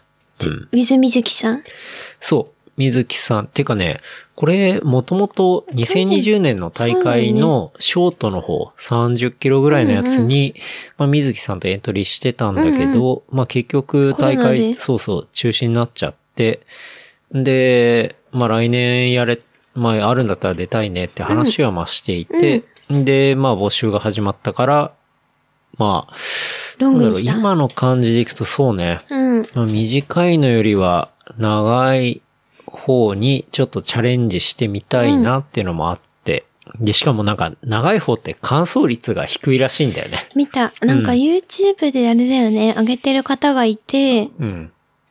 なんていうの、乾燥率30数だっけいや、 20そんな低くはないな40。そう、あ50% 50%ぐらいだった。うん50%を切る時もあるし、みたいな。うん。とにかくアップダウンがすごいんだっけなんかね、俺もよくわかんないけど、まあ、きついらしい。とにか く黒人ねそう結構きついらしいんだけど、まあ、なんか、そうね、まあ、去年走れ、それ出れなかった分、まあ、そういうのやってみんのもいいかなと思って。まあ乾燥できたらいいよってそう感じだだよね。ね。うん。はい、チャレンジで。うん。っていう感じで、それはまあ、茨城県である、まあ、レースに、まあ、出てみようかなと。うんまあ、水木さんもショートじゃなくて、ロングでしょ。水木さん大丈夫かなでも最近水木さん全然休まないんだよ。ね。うん一緒に走ってても、休憩できないっていうふそううに、ねちょっとく休憩できなくて苦情言われてて、 確かに。なんて言うんだろうねそうね。1ヶ月前ぐらい、有田メンバーか。うん。が来た時に来てくれて走ったけど、案外水木さんが休憩しないから、休めないって苦情来て たり。とっかて、いうね。昨日、ともみさんとさ、うん一緒うんにもいうん飲んでた時も、うん。水木さんなんか後ろついてきてたみたいな。あ、そうね。休んでなかったみたいなこと言ってたりして。 ITJ のイズトレイルジャーニーの前に、水木さんとととももみみさんがさんがまあ練習して、で、その前とか、ともみさんも10分待ちましたとか、なんか、言ってたけ ど、そうそう、そういうネタを言ってたんだけど、もうさ、ね、案外。後ろにいたみたいなうん。こと言ってたから、水木さんもすげえ、あし、ね。そうだね。やっぱね、人間積み重ねていくと、だんだんね成長していくもんだよね。うんまあそれは、その積みや、まあその、個人の伸びとかうん。は、まあもともと個人が持ってるものっていうのは差があるかもしれないけど、まあ積み上げるとやっぱ、そこは平等にちゃんとそれぞそうだよれね積み上がっていくんだろうなっていうのは思うよね。思った。うん。うん。だってこの、めちゃくちゃロング走るようになったんて、この1年半うん。くらいだよね。そうだよ。うん。だから、ね。うん。しかも、年齢も若いわけじゃないじゃん。そうね。うん。若かったらパワーでできるけど。うん。うん。確かにね。うん。だから、まあそういうのを体現してるしね。うん。だから、まあどこまでいけるかわからないし、まあ俺もどこまでいけるかわかんないけど、うんうんまあちょっと楽しみだなと思って。ね。まあみんなが本当に口を揃えて、ちょっと辛いっていうことを。奥くじそう、奥くじはいねや辛そう言うから。なんだっけな逆。に楽しみだなと思そう。うんなんか YouTube のさうん、すごい多分、ロング走ってる人うん方だったよねうん。すごいプロの。だから足が調子悪いから、早歩き確かにで、そう。やりますみたいな、うん今回は。っていうところでうん、完走してたんだよね。してたね。すごかったよね、うんで、そのコースをすごい、なんだろう、早歩きだから、めちゃくちゃこう、よく取れてたっていうかうん言ったら変だけど、うん。それがめちゃくちゃ辛そうだった。ね。 あんま走れるところが心ながさ少ないんだよね、きっと。うん、なさそう。なので、ねちょっと、そういうチャレンジもあるんで、もう来年2021もだねうん、走って、楽しみだなと、楽しみだね。うん、思いますけど。あとは最近で言ったら、俺個人的にはまあ島根に行ってきましたあね。、そうだ、会社のね、そうそう。会社のそのアイディアソンっていう、うんまあ、ハッカソンのアイディア版案を考え、うんうんお題に対して案を考えて、まあ、チーム戦になっていて、うんまあ、最後プレゼン、1時間ぐらいで考えたやつをプレゼンして、で、それで、まあ、こう、勝者を決めるみたいうん。それでショー、ウィンになったんだな。よそね。うそう。あの、たまたま勝てたから、それのご褒美みたいな感じで、うんまあ、島根に行ってきましたと。うん。いうところで、まあ、島根といっても、まあ、みんなイメージするのは出雲大社とか、うん。まあ、とそもっみちさんのも、島根だよね。うん。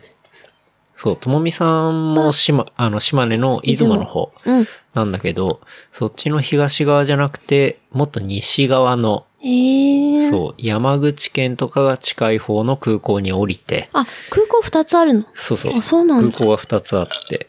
で、あの、増田市とか浜田市って言われてる、まあ、ところがあって、まあ、非常にマイナーな、うん増田浜だね。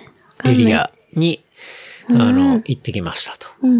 いう感じだね。なんかスケジュールがすごい組まれてたんだよね。そうそうそうそう旅行ってい一う応か、ねってことだよね。視察的な体になってるから、もう分刻み のスケジュールが組まれてて、なかなかね、これ自分の旅行ではこういうスケジュールは組まないなっていう、うん。あの、スケジュールが組まれてたんだけど、うんでもやっぱ、地元の人がそうやって組むスケジュールって、まあやっぱ要所要所いいところもあるから、うんうんすごいそれはそれでね、面白かった楽しかったし、どんなまこあとを全したの、部車も運転してくれたし、よかったね。そう。楽で、乗ってるだけでいろんなとこ行けうんて、よかったなって感じなんだけど。うん。まあ、どんなことしたかっていうと、うん。まあ、最初は、その、石州和紙っていう和紙が有名だったりするから、世界文化遺産だったっけな。はいはなんい。か登録されてる。まあ、そういうものを体験したりとか、っていうね、なんか、なんていうんだろうあな、ちょっと修学旅行チックな。だって普段さ、いうん。うん。旅行をでも自分たちだけど、うん。その、潜るか山行くかだよね。そうね大体、自然と触れ合うだから、うん例えば工芸品作るとうか、っん。うん。てあんまりしないよね。そうね。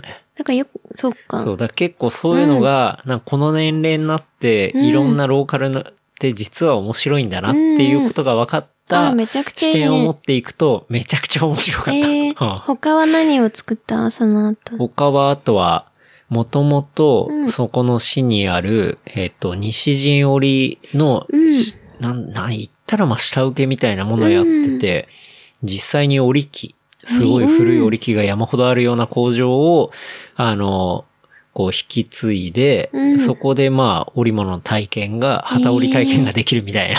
鶴の恩返しだね。 そうそうそう。そういうところ行ったりとか、あとは、なんかね、でもうん。まあ、狩りの人、狩猟の人もいて、あ銃うんうんで、陽気な狩人っていう、うんまあそこのエリアですごい有名な人がいて、うんで、その人はまあ普段はうどん屋をやっていて、で、えっと、狩りもするから、その狩りをするところで、なんか命の大切さみたいなのを教えるみたいな、なんかそういう結構面白おじさんみたいなのがいて、あカリとうどんのそうコそラうそボうそう。うん。で、そこの家に行ったら、まずいきなり、イノシシが、 出てきたぶら下がってんの。もう、さっき、うん撃ちましたみたいな。もそうう、お腹ばっさり開けら可れ。愛かったたいやいや、可も愛くう、はないぶら下がってるから。キモくは、いや、なかなかもえうぐきそのまんま、あ本当に。よくそういう獣をさ、お腹バーって開いて、内臓ドロドロって出してっていうさ、うん。そういうのあはれまあ、あのー映像とかあったりするんだけど、まあ、昔のそれをやった後、あれだよね、今田と東野のさ、ああ、はいはいはい、なんだっはけい。アマゾンプライムであった、カリギュラカリギュラだ。うん。あれ、そう。昔だでよね東の鹿を狩るみたいなさ。そううあれみたいな映像だねそうそうそうまさにまさに。はいはい。あれの感じ。で、いきなりそれ出てでき、た。横にそ のおじさん、今田さんって人なんだけどいて、あ、それが今田そう。カリギュラだっけの。カリギュラ的にね。うんうん。今の工事的にはまあ今田さんがいて、で、なんか、 すごいその周りでおどけてて、うん。俺がその後買ったんだよっそうて。その後お店に入って、まあそういうなんか、いろんな話を聞くんだけど、うん。なんかその人が、まあすごいチャーミングなおじいさんなあんだー、けど、かわいいな。いきなり奥から心臓を持ってきて、そイの、ノシシのそうそう。イノシシのバラした、うん。ほかほかの心臓を持ってきて、これが命なんだ、みたいな、なんか、そういうええい話を。のちゃん命。あ、命そうそう。イノシシだこれこれけにが心臓で、みたいな。心臓。まあみんな、お肉とか食べるけど、うん本物の心臓とか、こう丸々で見たことないよね、みたいな、まあそういう話をするんだよね。ないわ。うんなかなかね、片手に心臓をそうだよね丸々持ちながら、あの、トークを繰り広げる人。しかもち初ょっめて見とたよ笑ってる感じうんいや、笑ってるっていうか、まあ、あの淡々と柔らかいトーンにして、あ本当、うんそうだよね。うん。撮ったのみたいなあれは感かじだよね、ね。食らったね。うん。えー、いいね。そうそう。食べたそれは。いや、食べなかった。食べなかったうん。まあ、それは普通に話を聞いて1時間ぐらいで戻って。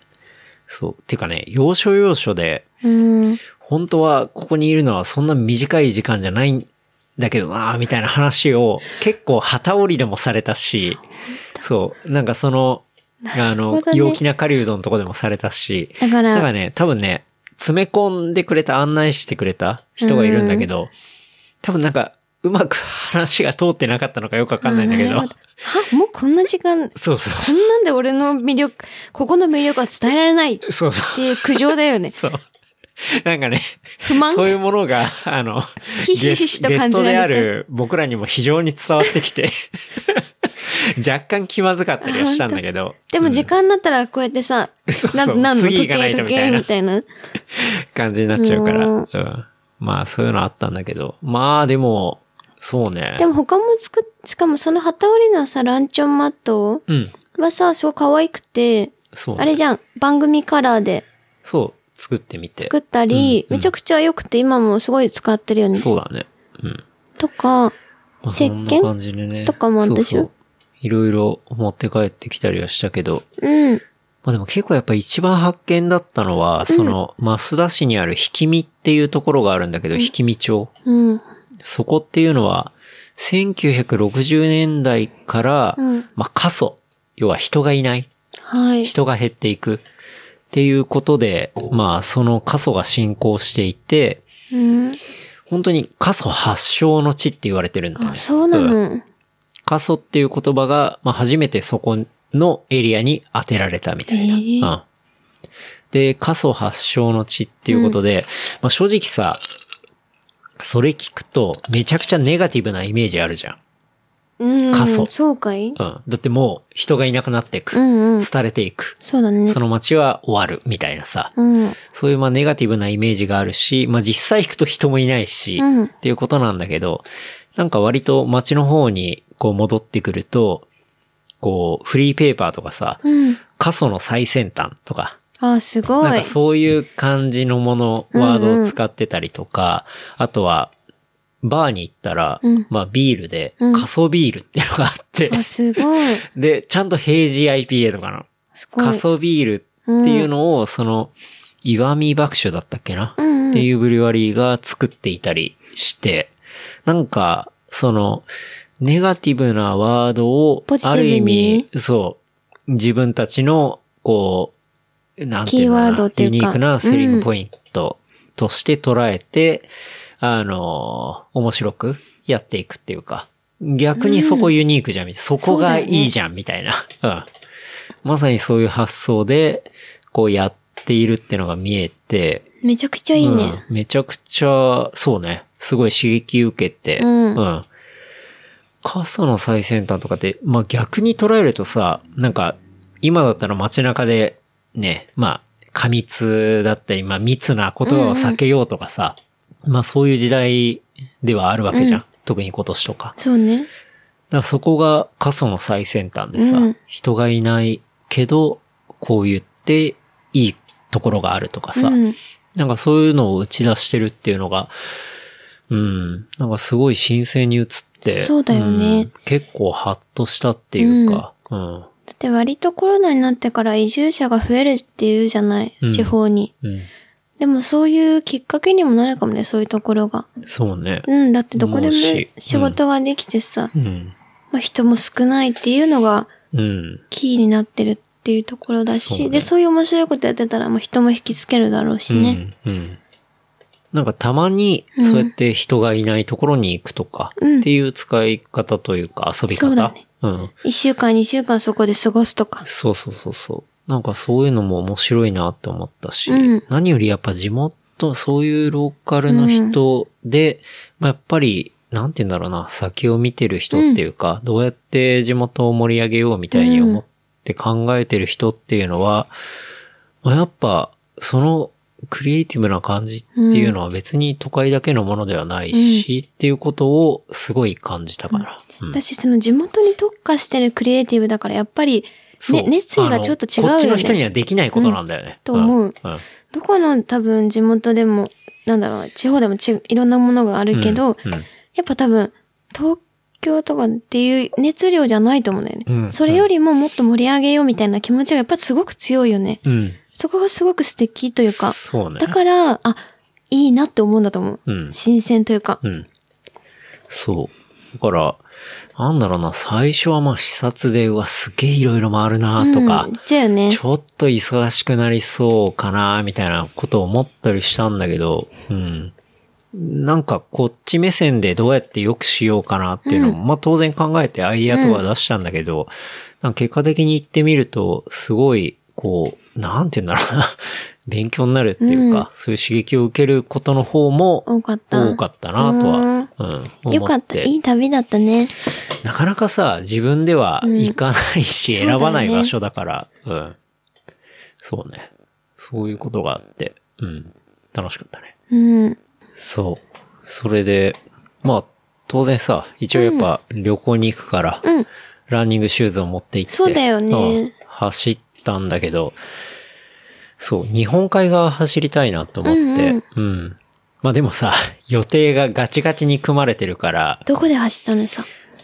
いや日本海側、あの、違う。どこの時間で走ったの 朝。そう。何時起きもうみん、大体集合するのが9時とか10時ぐらいだったから、ホテルのロビーで。うん。だからまあ、もうその前の朝しか時間がないから。何時うん起きで、いや、もう8時、ああ、違う、もっと早いか、だよ7ね時とかうん。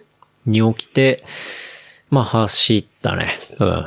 うん。で、日本海側行って、その日本海沿いうん。を、こう、ちょっと15キロぐらいかな。うん走って。うん。もうすごいやっぱ、ね、全然太平洋側とはちょっと違って。うん荒々しい。 そうだよね。そう。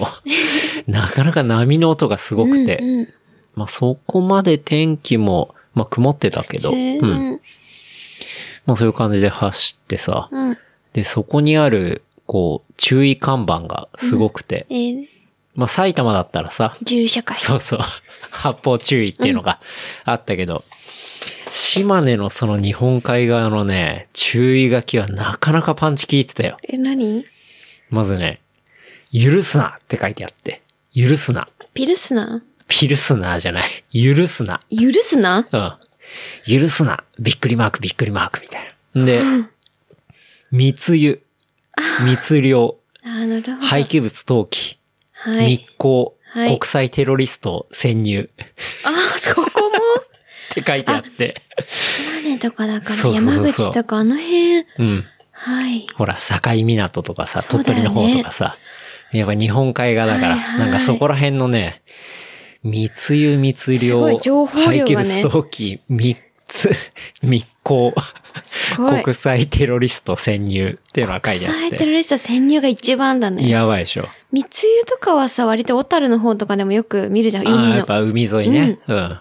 あるけど、国際テロリストか。国際テロリスト潜入やばいでしょ。で、なんか不審な人、車、船を見かけたら、こうすぐ通報みたいな。ああ、おっしゃる通り。そう、まあ、そういう看板があって。 はいっていうか、国際テロリスト潜入は許す許さないレベルじゃないっしょって思って。アウトだからね。っていうか、許すとかそういう話じゃないじゃん。マジ。ああ、すげえなって思ったね。すごいすごいちょっとレベルが違うなとは思った。違う違ううん。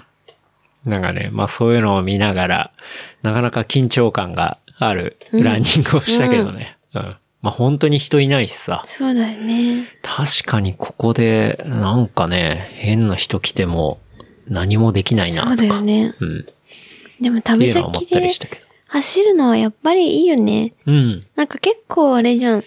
えっと、旅に行って走るじゃん、今は。うんそうね今っていうか、結構前。コロナ前も。うん。だけど、うん。なんかその街に馴染んだ感じというか、いろんなものが見えるよね。そうだね。うん。楽しいなと思うし。まあ、そんな感じで一応走れたりはしたし、うん。なんかすごいいい旅でしたね。うん。うん。っていう感じで。まあ一番最後の、そうね。まあ島根旅っていう感じだったけど。うん。あと海鮮も美味しかったし、うん。あと日本酒とか。いいねう。ん。っていう感じで、うん。まあ戻ってきて。で、年末になってったっていうそうだね感じかな。うん。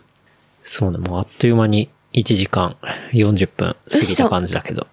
うん。やばい。 来、来年の抱負とか。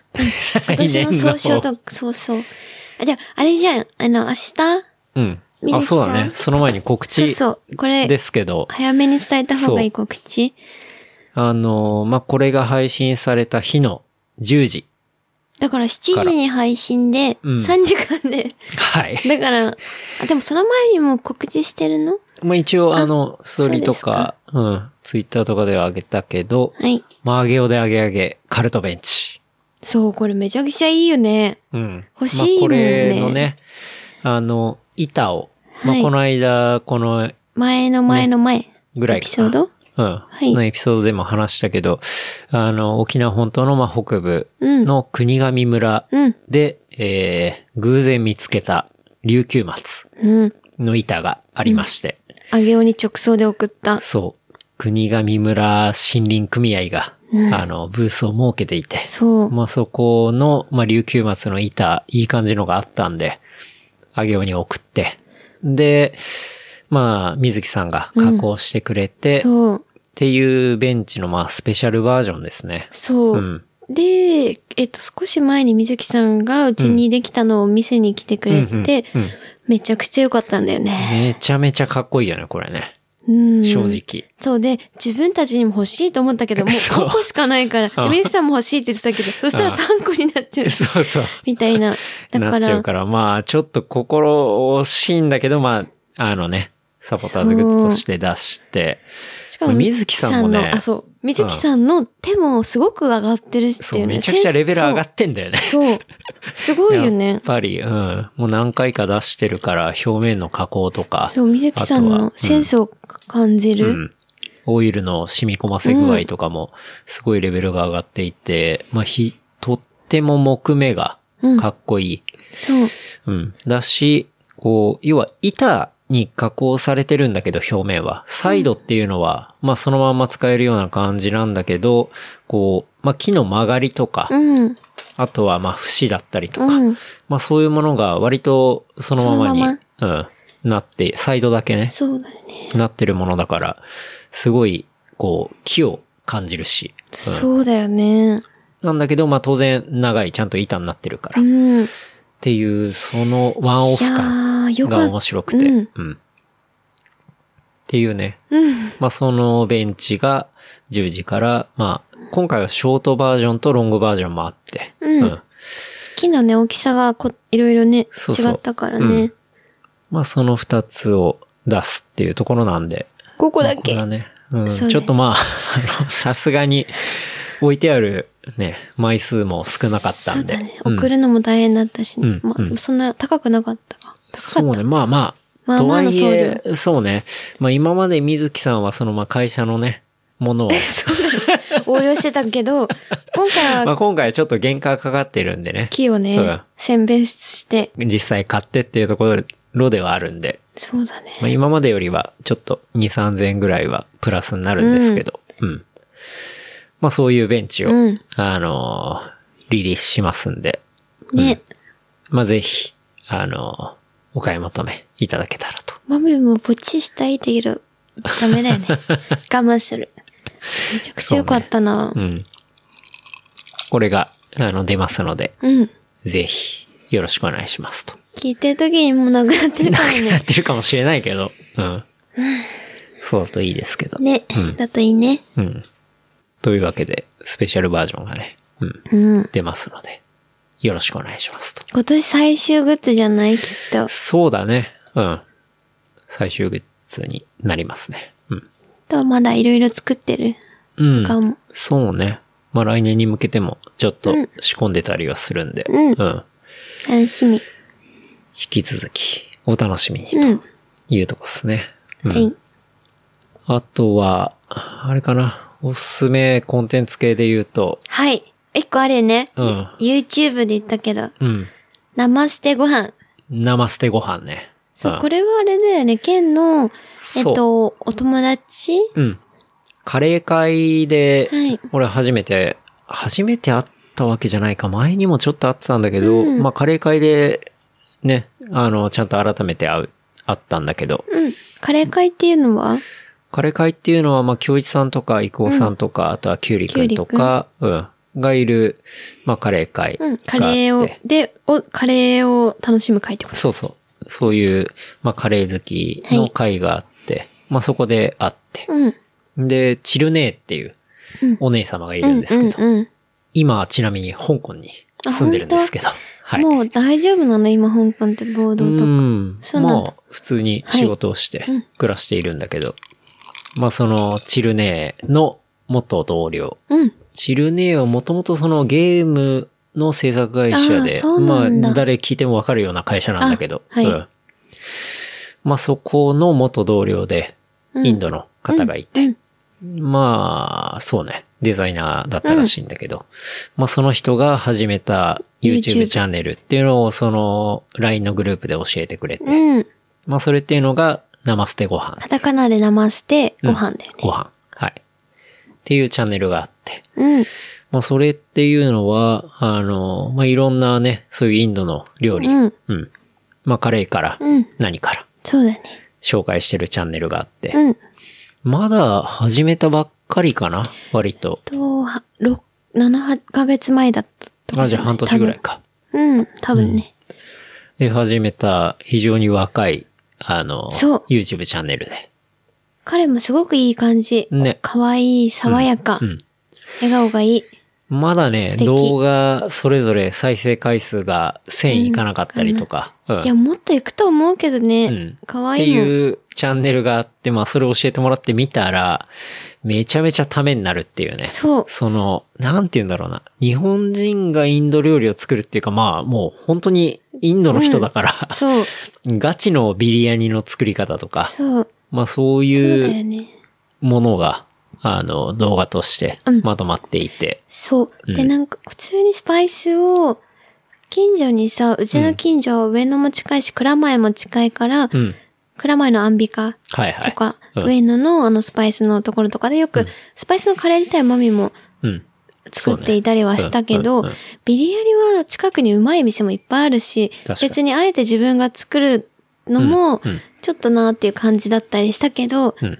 その彼が、ビリヤニのね、うん。作り方をやってて、たあの、炊飯器使うやバージョンと、うん。えっと、フライパンでうんやるバージョンをやっていて、うんあ、これ一緒にね、年末で時間もあるし、ビリヤニやろうって話したんでね。そうね。まあ見てたら自分で作りたくなるよね。うん。めちゃめちゃ腹減ってくるし。 うんそう、でもしかも、その、県が自発的に作ろうみたいなのがあんまりないじ ゃない。あ本当に、料理に関してはねそうではもいすごく意欲的にババテマリーライスも注 文、ババススママテティライスィライスも注文して、うんそう。散歩中に、うん犬の散歩中に、アンビカショップ寄ろう。そうだね、みたいな、すごい意欲的だったから、こっちも嬉しくて。はい。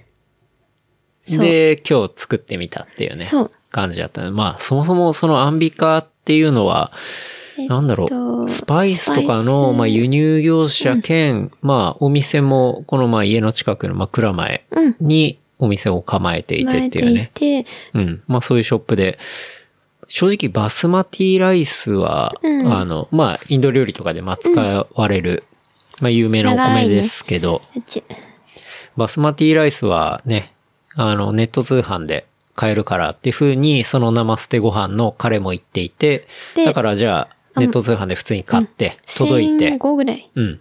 1キロ。そう、1キロ1500円ぐらいで届いて、で、後ろを見たら、そのアンビカシ輸ョップに入業者がで、そうかのそうかそうかアンビカショップって書いてあって、あれ、近そ所のやん、住所が、もろ近所で、ああ、あそこじゃんってなって、そう前からスパイス買いには行ってたけど、うんビリヤニ作るに対してもう一回今日、今日だよね、それこそ。うんうん犬の散歩の途中で立ち寄って、バスマティライスの値段見たら、そう、半額ぐらいで、 ちゃんとそのお店で売ってて、じゃあ、行けばいいじゃんそっう、て話。行けばいいわと思って。で、まあそこでいろいろ、そのね、揃えてあねの、生捨てご飯で紹介されていた、えースパイスだったり、うん。そう、いろいろ、その他のものもね、揃えて。で、今日まあ作ってみたっていう。ね、日中から。そうね。面白かったね。面白かったね。うん。私一緒に料理するのがなかったから、いつも自分一人で料理してたけど、うん。ちょっと楽しかった。楽しかった。うんままあ、出来的にはちょっとね、水の分量が多くて、若干パラパラにならなかったかそうら、だねちょっとそこを改善したいなっていう感じね。でも改善点が分かったよね。うん。結構、なんて言うんだろう。ちょっと水を浸水しすぎたっていうのと、そうね。あのー一緒に煮込むときに水ちょっと入れすぎたかなみたそういだなとか。ね。うん。でも他は味的にはやっぱ良かったよ。そうね。味的にバッはツ。リ。良かった。うん。もう全部、そこで彼が言ってたまんまのものを全部買ったしね。ううんん。。うん。よかった。で、その後いろんなビリヤニの作り方見たの。ビリヤニ太郎の作り方も見たし、はいはい。ビリヤニ太郎。ビリヤニ協会の会長のビリヤニ太郎はあ、はあはあはあ、の作り方も見たし、うん他のビリヤニ、結構ビリヤニっぽい人の作り方もいろいろ見たけビど、リヤニっぽい 人。でも大体そういうちょっと似てるけど、プラスで、やっぱそれぞれ違う。けど、うんやっぱり肉をもうちょっと漬け込むた方がやっぱいいなっていうので、その、つ作り終わった後にさっき3時間前にもう一回豆漬け込んで。そうだ ね。やっぱそもう一回やりのたい、パラパラにならなかったっていうところが、やっぱちょっとね。そう、やっぱりね、嫌だった。うん。もう一回と思ってさっきもう一回漬け込んで、うん明日またね、そうね作るかなって。再チャレンジ日中ね、再チャレンジ。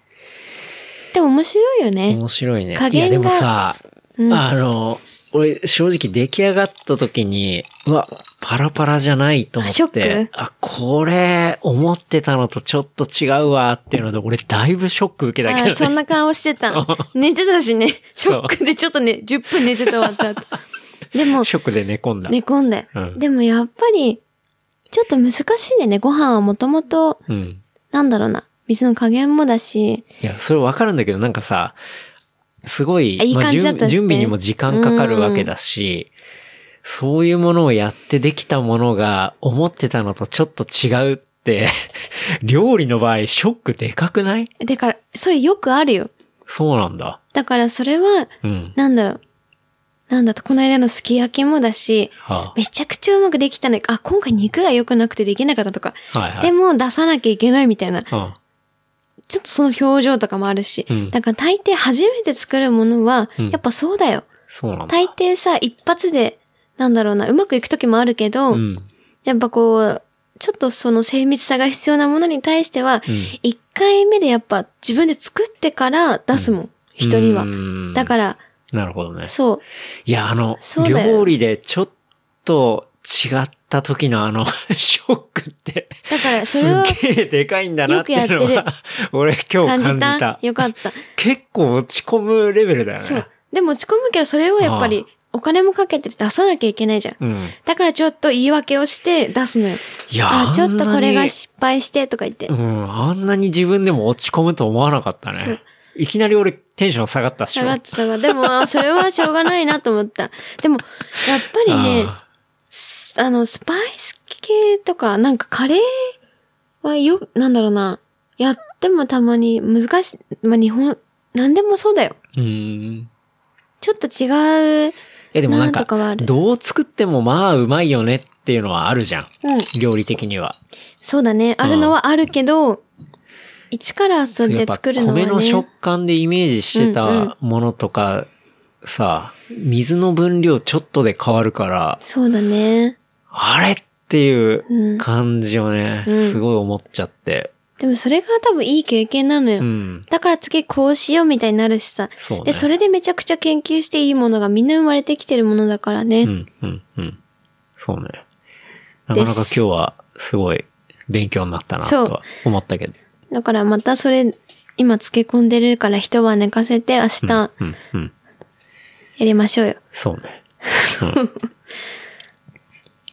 そう。あれだから、見た目は結構完璧にね。そう。あとは肉の味も完璧だったね。うんでももうちょっとやっぱスパイス濃い方がいいから、確かに。もうちょいパンチがあったのもうがち良ょかったと強くした今回は。んパンチつけて、あとは、米を炊く時のホールスパイスももっと多くするよね。うん、うん。うん、うん。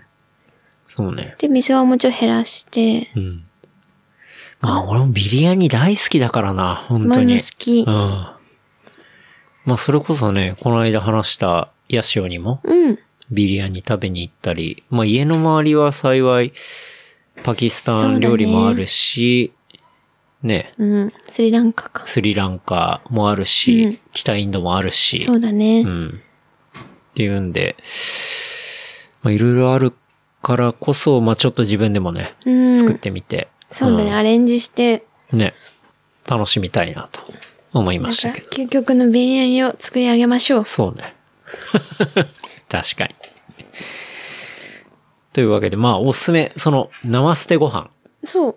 他にも生捨てご飯さ、えっと、いろいろな、カレーもだし、うんあの、普通のな、違うのもいろいろあるよね。そうそう、あの、インドの朝食のウプマとか、うん。ウプマもカレー界で、あそうなんだそうどっかで食べたことあるんだけど、すごい美味しくて。でも、カロリーで手に入るさもんね。そう、あの、食セモリナ粉うん。で言ってたよねで作る、セモリナ粉と牛乳で作るような、うんそう、インドの、まあ、いわゆる朝食うんっていうのがあって、まあ、それもすごい美味しいものがあったりとか。その、彼の名前わかんないんだけど、何確かにね、わかんないけど。 わかんないうん。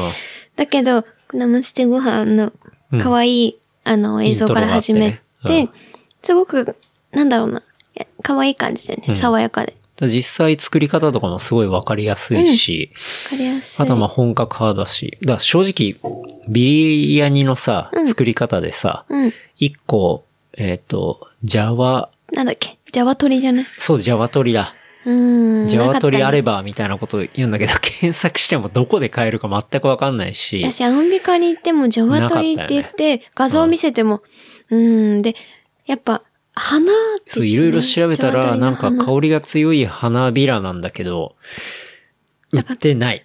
分、ジャワ どこティにーもの元ってことなのかなわかんないけど。どうだろでも売ってなくって、まあなく、もうしょうがないって感じだよねう。。そうね。だからこれ聞いてて、ジャワ鳥って聞いてピンときて、あ、どっあかにそこに売ってるよ売ってみるとかたあいれな人がしね、知ってる人いたらちょっと教えてほしいんですけど。多分香り付けだと思うんだよね。他のサイト見たら、それをなんかナツメグにしてる人もいたしう、ん。他のなんか花にしてる人もいたから、うん、うん。ちょっとわかんないね。そうね。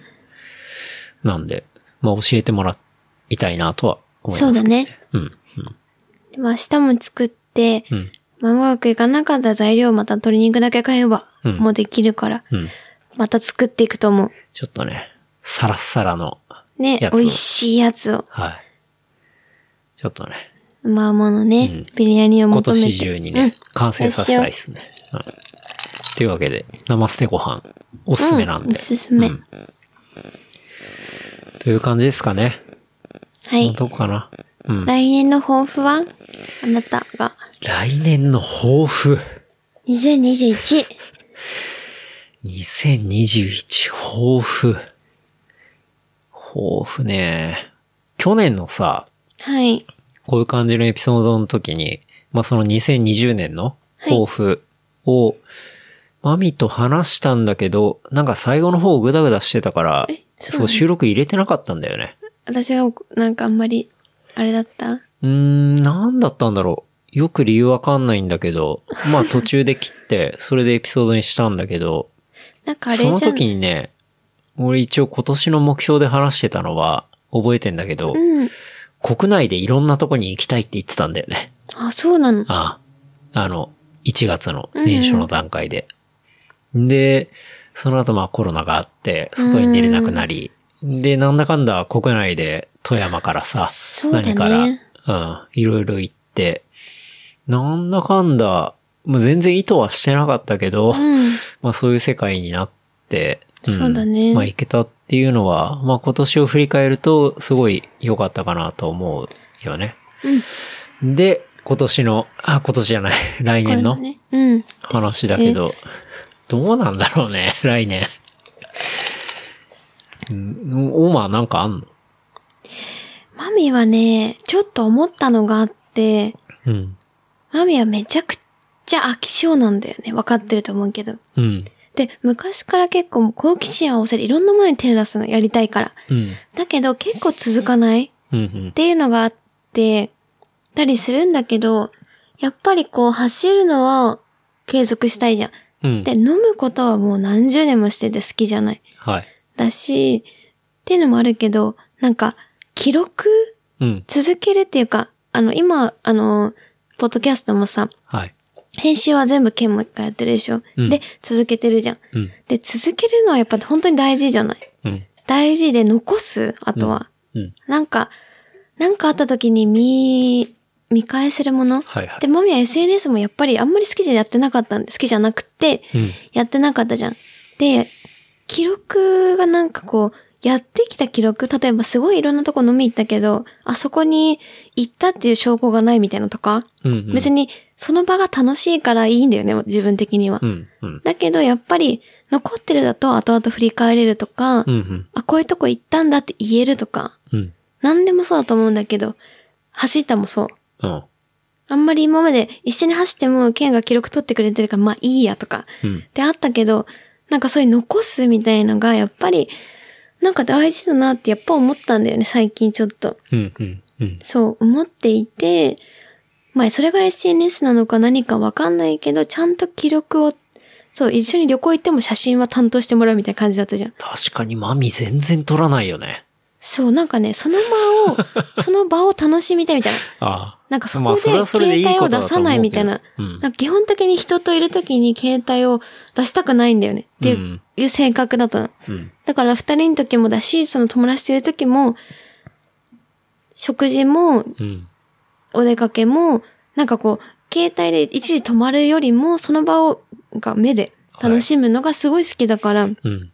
あんまり興味なかったっていうか、うんあんまり極力しないようにしてた。うん。うんだけど、でも、それもそういいんだけど、ん残すのも大事なんだよね。うん。っていうのもやっぱちょっと思ってさ、そうね。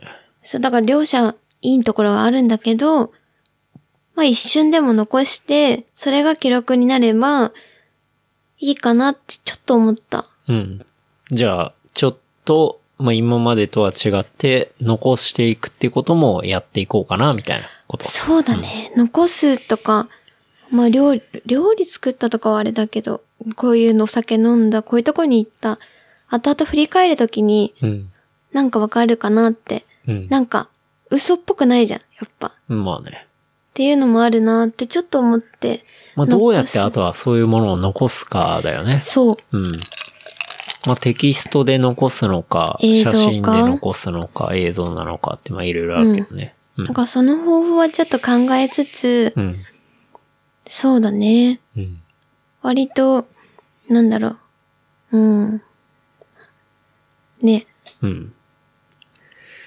まあなんだろう、そういう残すってのは、俺なんかもうずっとブログとかね、そうそう昔は書いてたから、だし SNS もすごい得意でしょ。うん。で、マミは逆、めちゃくちゃ真逆なのようね。ん。でもまあ、ケンがそういう写真撮ったり残してる時は、それはすごい、まあ、全然いいんだけどさ。うん。自分はその時はその時で楽しみたいみたいな感覚だったから、そうそう。案外やっぱその体験した直後に自分がどう思ったかとかって、時間が経つとやっぱ忘れちゃうんだよね。そうそう残してないと。あ、そうそう。うん。だからその良きも悪きもってことだよね。うん。だからそれがいそうそういと思ってたんだよね、すごい自分は。あ、なんでこの人はこの場を楽しまないんだよとかも。ちょっと思った時もあったし。でもなだんけかどそれがその場で残すんじゃなくてもいいけど、あと、まあその日で振りそう返って、そう。写真だけ撮っとけばとかそさ。うそうそうそう。うん。で、やっぱ思ってさ、めちゃくちゃいろんな、例えば、飲み屋さん、一人飲みとか、うん。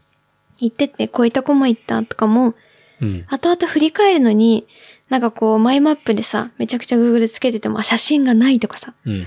やっぱそういうことになると、あ、なんかあだとは面白いコンテンツ作ろうと思ってもできないとか。おだからまみノート始めたらいいんじゃないそうだねお。まみブログ的な。そうそう。でもそれにはさ、やっぱり写真もいるはずじゃないその前に。まあ写真なんて1、2枚あれやば、ばいあけとどはテキストをペロって書け撮ばっ。てなかったとかさ。うんあるから、やっぱ残すを、もうそれはケンちゃんから学んだのもあるけど、うん。残す続けるうん。っていうのは、やっぱり、やん、すごい苦手だけど、それが SNS であるかわからないけど、ちょっとやり、続、やらないとなってかも。うん、うん、うん。そうね。っていうところはまあ、マミも結構一人でも面白いところ行ってるし、ね。それは、そうね。とか、残すといいんじゃないかなと思うけど。とか走ったのとか、うん。だいたい飲む走る、銭湯行くとか。うん。だけど、どっか行くとかだけど。そういうのもあんまり、ね、うん。なんかおしゃれ目線ではなく、もう本当に、はいはいはいはい。 まあ別におしゃれ目線いらないっしょ。こういう性格だからもう、ね、そういうのをありのまま残すっていうのは、うん。で、なんか、文字書くのは好きだからさ、うんやる、やりよう、やろうかなって思ったうん。のともう一個ある。はい。あともう一個は、ミシンを踏もうと思った、やっぱり。ミシンを踏む。おうちゃんと来たね。ちょっとだけね、はいなんか、それよりきっかけはさ、お父さんがさ、うんちょっと癌になってさ、うん。そうそう。で、病気になって、お父さんがもう、もともと70、今76とかなんだよね。はいはい。で、年齢がいってて、うんで、その、学校に、文学祖学に行くにあたっても、お父さんと結構揉めたりしたけど、お父さんが結構後押ししてくれて、うん。で、行かせてもらって、で、今全然、まあ、ファッションの来店の仕事はしてたとしても、うん。なんかその、技術的なものをめちゃくちゃ学校でやったのに、全然、こまあこ数年、自分で物を作るってことをしてないってそこうとそう、してなかうっんたなって思って。そうね。で、まあそれは、まあいいんだけど、うん。なんかこうお父さんがもうほんと死ぬかなってちょっと思った時もあってさ、はいはい。最近本当に。うんうんで、その時に、でもお父さんがそうして、一応お父さんのお金で学校も行かせてもらって、うん。でもその時もいろいろお父さんがファッションのことを、なんかもうおじいちゃんの、おじいさんなのに調べてくれたりとかしてたの。うん。行く前にね。うんこんなに大変だからとか。うん。でもそれでなんかお父さんに学校の卒業でなんかでシャツ作ってあげたりとかしたうーんの。それをさ、普通に着てくれたりとか、うん。すごい褒めてくれたりしてはいはいたのねうん。だからなんかそういう、なんか、やっぱその、なんかそれもあって、うんあ、なんか学んできたことをちゃんと見せたいじゃないけど、確かに。こういうの作ってるよってことはちょっと、まあ今ちゃ更んとだけ学ど、んできて、プッシュしてくれたもので、ちゃんと自分でもものを作るっていうこそうとをそ、なんか、その時はできなかったかもしれないけそうど、そうまあ今は、まあ道具もあるし、そう、ちょっとやっやるってこと。こういうのも作ってるよっていうのは、なんかちょっと伝え、生きてるうちにね、伝えたいなっていうのはちょっと思ってさ、うんなるほどね。ミシンもロックミシンもあるし、うんちょっと、なんか別に、大それた仕事をする、今別の仕事もあるしさ、うんじ。ゃあ大それた仕事をするっていうよりは、それもやってるよっていうのをちょっと生きてるうちに見せたいなっていう気持ちがちょっとあった。うんなるほどね。うん。ってだけ。だから別に直す、自分のもの直すとかでもいいしさ、うんちょっとしたもの作るって送るでもいいけど。うん。そう。っていうのをちょっと思った。そうね。お父さんがまあ、そういう感じになっうーん。て、まあさらに思ったっていうところもあるってことだね。そう。うん。なるほどね。っていう感じです、まみは。いいじゃん。どうですか いやあなたは。まあ、うん。いや、なんか、すごい、マミの、まみのそこのとはいいん感だじけど。はま、いいね。みのことはいいんだけ残して作っていくって話だね。ど。あと、そう、記録をするってことだねう。ん。はなんか、やっぱ思った。っうん。てだけ。はい。健太郎さんはどうですか来年は。来番組を続けるでしょうか年。2021。まあ、番組を続けるっていうのは、もうね、ライフスタイルにはそうなだよねってるし、ライフワークか。うん。にはなってるし、うん。なんか、いろんな人と、また引き続きね、うん話をして、で、それが、まあ、自分的にも楽しくてやってるし、で、聞いてくれてる人の、なんかきっかけだったりとか、あ、そういうものの見方があるんだとか、うんなんかそういう新しい角度になれたりしたら、そうだねすごい嬉しいと思うから、当然それはまあ、やっていくっていうところはありつつ、そうね。うーん。なんだろうな。なんだろうね。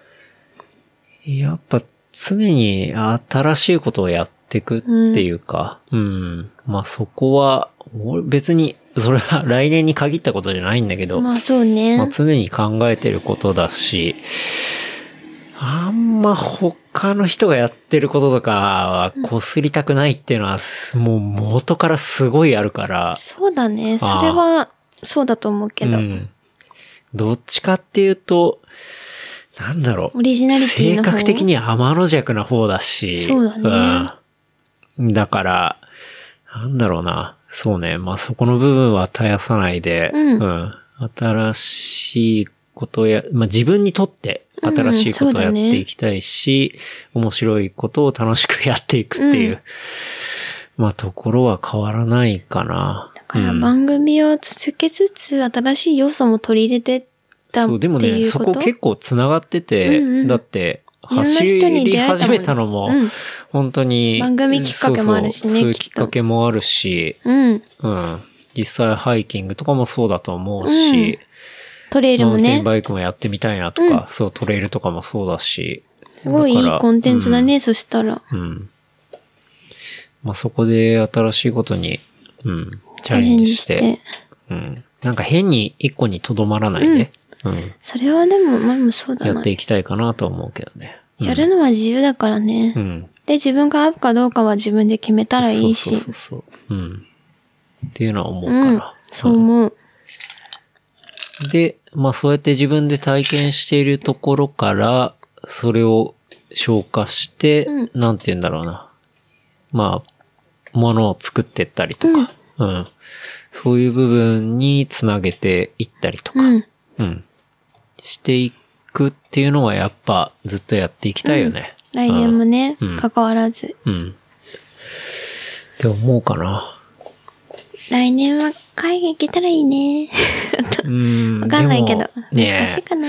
俺やっぱ今年で思ったのはやっぱ国内のまあ面すご白いいけどマねイナーなとことかもやっぱ面白いよ。面白あい。それはね、前から思ってるけ今ど。回はちゃんとこうんのエピソードに載せるけど、うんやっぱ国内めちゃくちゃ面白いよ。そううねん。行ってないとかやっぱ超あるうし、ん。会ってない人とか知らなかったエリアとか、うん。すっごいそういうの、もう特に今年だから感じたし、うんそうね。だから、何その空港っていう、うんうん言われるような場所とか、うん。そういうところに、なんか、いろんなつながりとかがあったりして、うん行ってみたいなってのはめちゃくちゃ思うね。うん。あと話したのはあれだね、うちにはワンちゃんがさ、いるじゃないはい。だから犬と、今まで結構行く、どっか行くときは、うん犬を下さんに預けてう、ん。そうね。 2泊とかさ、数日預けてて、ちょっとかわいそうだけど、まあ、そう家いにう来感てじもだらっよてね。シッターさなんんに、ね。だけど、うん一緒に、今、どこでも仕事はやっぱりできるじゃん、二人とも。うんうんうだん。から犬も連れて、どっかでちょっと2週間、3とかね、そうね。行くの確もかにいいかもって話してたんだね。うっんうんうん。それはちょっとやりたいね。うん。ていうか、来年はね、キャンプ行って、犬も連れて、ってか、ちょっとこうん。う、ね、拠点はここだけど、どっかに行くっていうのも楽しそうだねって言ってた。そうだね。それをやりたいね。うん。うん。うん。こんな感じかな。ね、国内をちょっと、いろいろ行ってみたい、またね。本当に面白いからな。そうね。行く前は、ええー、みたいな。うん。そこなんもないでしょう、みたいなさ。そういうこと思いがちなんだけど、行ったらやっぱあんだよね。ある。うん。そうだよね。で、幸いまあ、ランニングなんてさ、スニーカーがあれ ば、どでこきのる道からね路も走れるし、まあ山があればそこに登れるし、ちょっといい場所があったらキャンプもできるかもしれないしっていうさ、うん。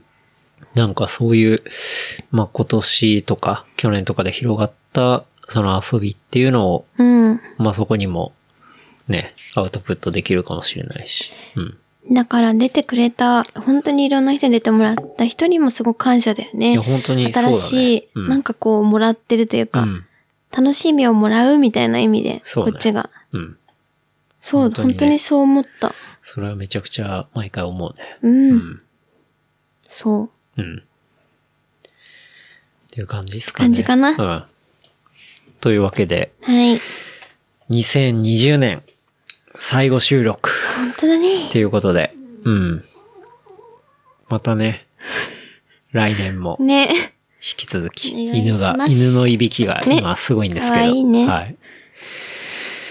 いや、本当にね、あの、今年も、えー、本当おだね。付き合いいただき、皆様ありがとうございました。はい。本当に、まあ、聞いてくれてる方うん。もそうだし、まあ、ゲストにね、出て出てくくれれたた方もはいっい、ぱいいたよね。方も、うん。本当にありがとうございましありた。がとうございました。来年もね、引き続き、うんまあ、毎週月曜日、うん。朝、上げていくので、そうだね。うん日曜は豆暇で、い つも酒ばっかなんで暇だけど。はい。まあいいとして。うん。はい。まあ、新年一発目のエピソードもね、あの、今年ちょっと撮ったあエピソード。本が、うん。ゲストの方とあ当そうだね、撮ってたね。撮ったエピソードがあるので、それをあげるうん。それを上げていきますので、はい。お楽しみにとうん。いうとこですかね。はい。じゃあ、そんなところですかね。うん。うん。はい。うん。じゃあ、今年も皆様、お疲れ様でしおた。疲れ様でした。お世話本に当なにりまし大た変な一年でありました が、本当だね、コロナコロナで。本当にお疲れ様でした。うんはい。皆さ来ん、年はいい年になりま、来年もいい年になりますよ。ね。そういう感じで。前向きに頑張りますか、頑張らなくていいけど、はい。うん。過ごしていきますかって感じそでう。していきましょう。うんはい。はい。それでは、引き続きよろしくお願いします。はい。じゃあ、最後だけ、事務連絡。はいさせていただきます。先週忘れたでしょ。えーはい番組の感想フィードバックは、ハッシュタグレプリカント FM、ハッシュタグレプリカント FM までいただければと思います。あとは、話した内容をまとめた小ノートは、レプリカント .fm で見ることできますので、こちらも合わせてチェックしてみてください。あとは、そうですね。まあ、今日発売のベンチ。うん。その他。あ、明日。まあ、あこれ今日だ放送時はね。今日ですね。今日発売の、まあ、ベンチ等々、あの、サポーターズグッズ置いてあります。ショップは、レプリカントドッ、あ、レプリカント FM.shop で見ることできますので、こちらも合わせてよろしくお願いします。はい。はい。いやー、あっという間に、2時間超えで。 1時間カットでお送り します。いや、今からそんな編集できないから、撮って出しです。はい。はい。今年もおというわけで疲れ様でした。来年もよろしくお来願年いもします。よろしくお願いします。ねそれでは、また来週。来週うんはい。ありがとうございました。はーい。ははあ、というわけで、あの、あ、はあ。今、収録が終わって、そうだね LINE をね、見ましたら、あの、ともみさんから LINE が入ってきていそうて、なのえー、その、元気に発表してた。小山の、えーマラソンが中止になったって いう。悲 しい。なんでかね。いや春なー、ねーこんな先なんだけど中止になるんだね。うん。ショック。ショックではありますね。めっちゃショック。あんだけ楽しそうに話してる のに。本当だよ。 いやー、もうこれが2020年だよね。コロナ禍ねうん。うんこれだよ。でも、めげずにさ、次の大会があったらエントリーをしまよあ大会とかまあエントリーはするし、あとはまあ大会なくてもまあ走ることは別にね、できるからね。変わらないねうん。う。でも、そうだよね。うん。まあ、うん。 オフ会みたいな感じで、栃木走りますかみんなで。そうね。富山でもい いし、鹿沼でもいいし。うん。まあなんか、やりましょう。うん。まあせっかくだからね。そう。うん。マジかー。だからもう正直さ、大会とかもう難しいよね開催されたらラッキーぐらいの感じだね。だから、この間の出雲もそうでしょうん、うん。開催されてめちゃくちゃすごい。そうだよね。ギリギリのタイミングだよね。うんあの後、めちゃね、まそうだたね人が増えたりしたから。うん。いやー難しいね。そうだね。本当。に。正直、なんかそういフう。ルマラソンとかさ、うん。もうポットで、ではさ、明日走ろうと思ってできるもんじゃないじゃん。やっぱそこに調整しなきゃいけないし。うんそうだねすげえむずいよね。こういう感じになると。でも、なんて言うんだろうな。密集するものなのかなどういや大ー会ってさ、まうあ、ん結局その息は発するわけだけどさ、うん飛沫がどうかっていう問題はちょっとわかんないよね、自分たちも。わかんないね。わかんないしいや、だから、その大会自体はウェーブスタートとかにすれば、うんできるかもしれないんだけど、要は、そこに対するスタッフとかさ、そうだよね。を集まって協議するとか、そういう準備のところが難しいよね。難しいよねうん。何にでもね、単純責任とに。うねん。。そうそうそうそう。だから大会をするには責任がいるからね。そやー大変なのはしょうがないむずいわ。しょうがない よね。あだから、くくじもわかんないあね、そじう、わゃあ。かんないよ、正直。そっか。でもわかんい。ないところに対しても、でも、ね、練習はしていないとあってれだしねいうところもある。し。だかうんら、大会が貴重だよね、きっと。そうだめちゃね。めちゃ。うんうんまあ、大会が、なんかさ、あれば、いいかどうかって、モチベーションにもやっぱつながるんだろうね。うん、うん、そっか、ショック。うん。だけど、まあ、走るか。40ぐらい。そうね。うん。 4月に向けて、まあ、自分走るし、自分ランで、まあ、やるね、かね。昨日走った三浦半島とかもさ、なんか新しいとこを見つけたりとかうんして、自分たちで走ることもできるし、まあ走る仲間もいるし、うん、栃木行って走ろうかね。でも、それでも。そうね。うん。っていう感じかね。寂しかった。でしょ。まあいや、まさかのこのタイミングで知ると思わなかっそたうだわ。ね。でも、そのタイミングでともみさんが連絡くれてよかったね。そうね。確かに。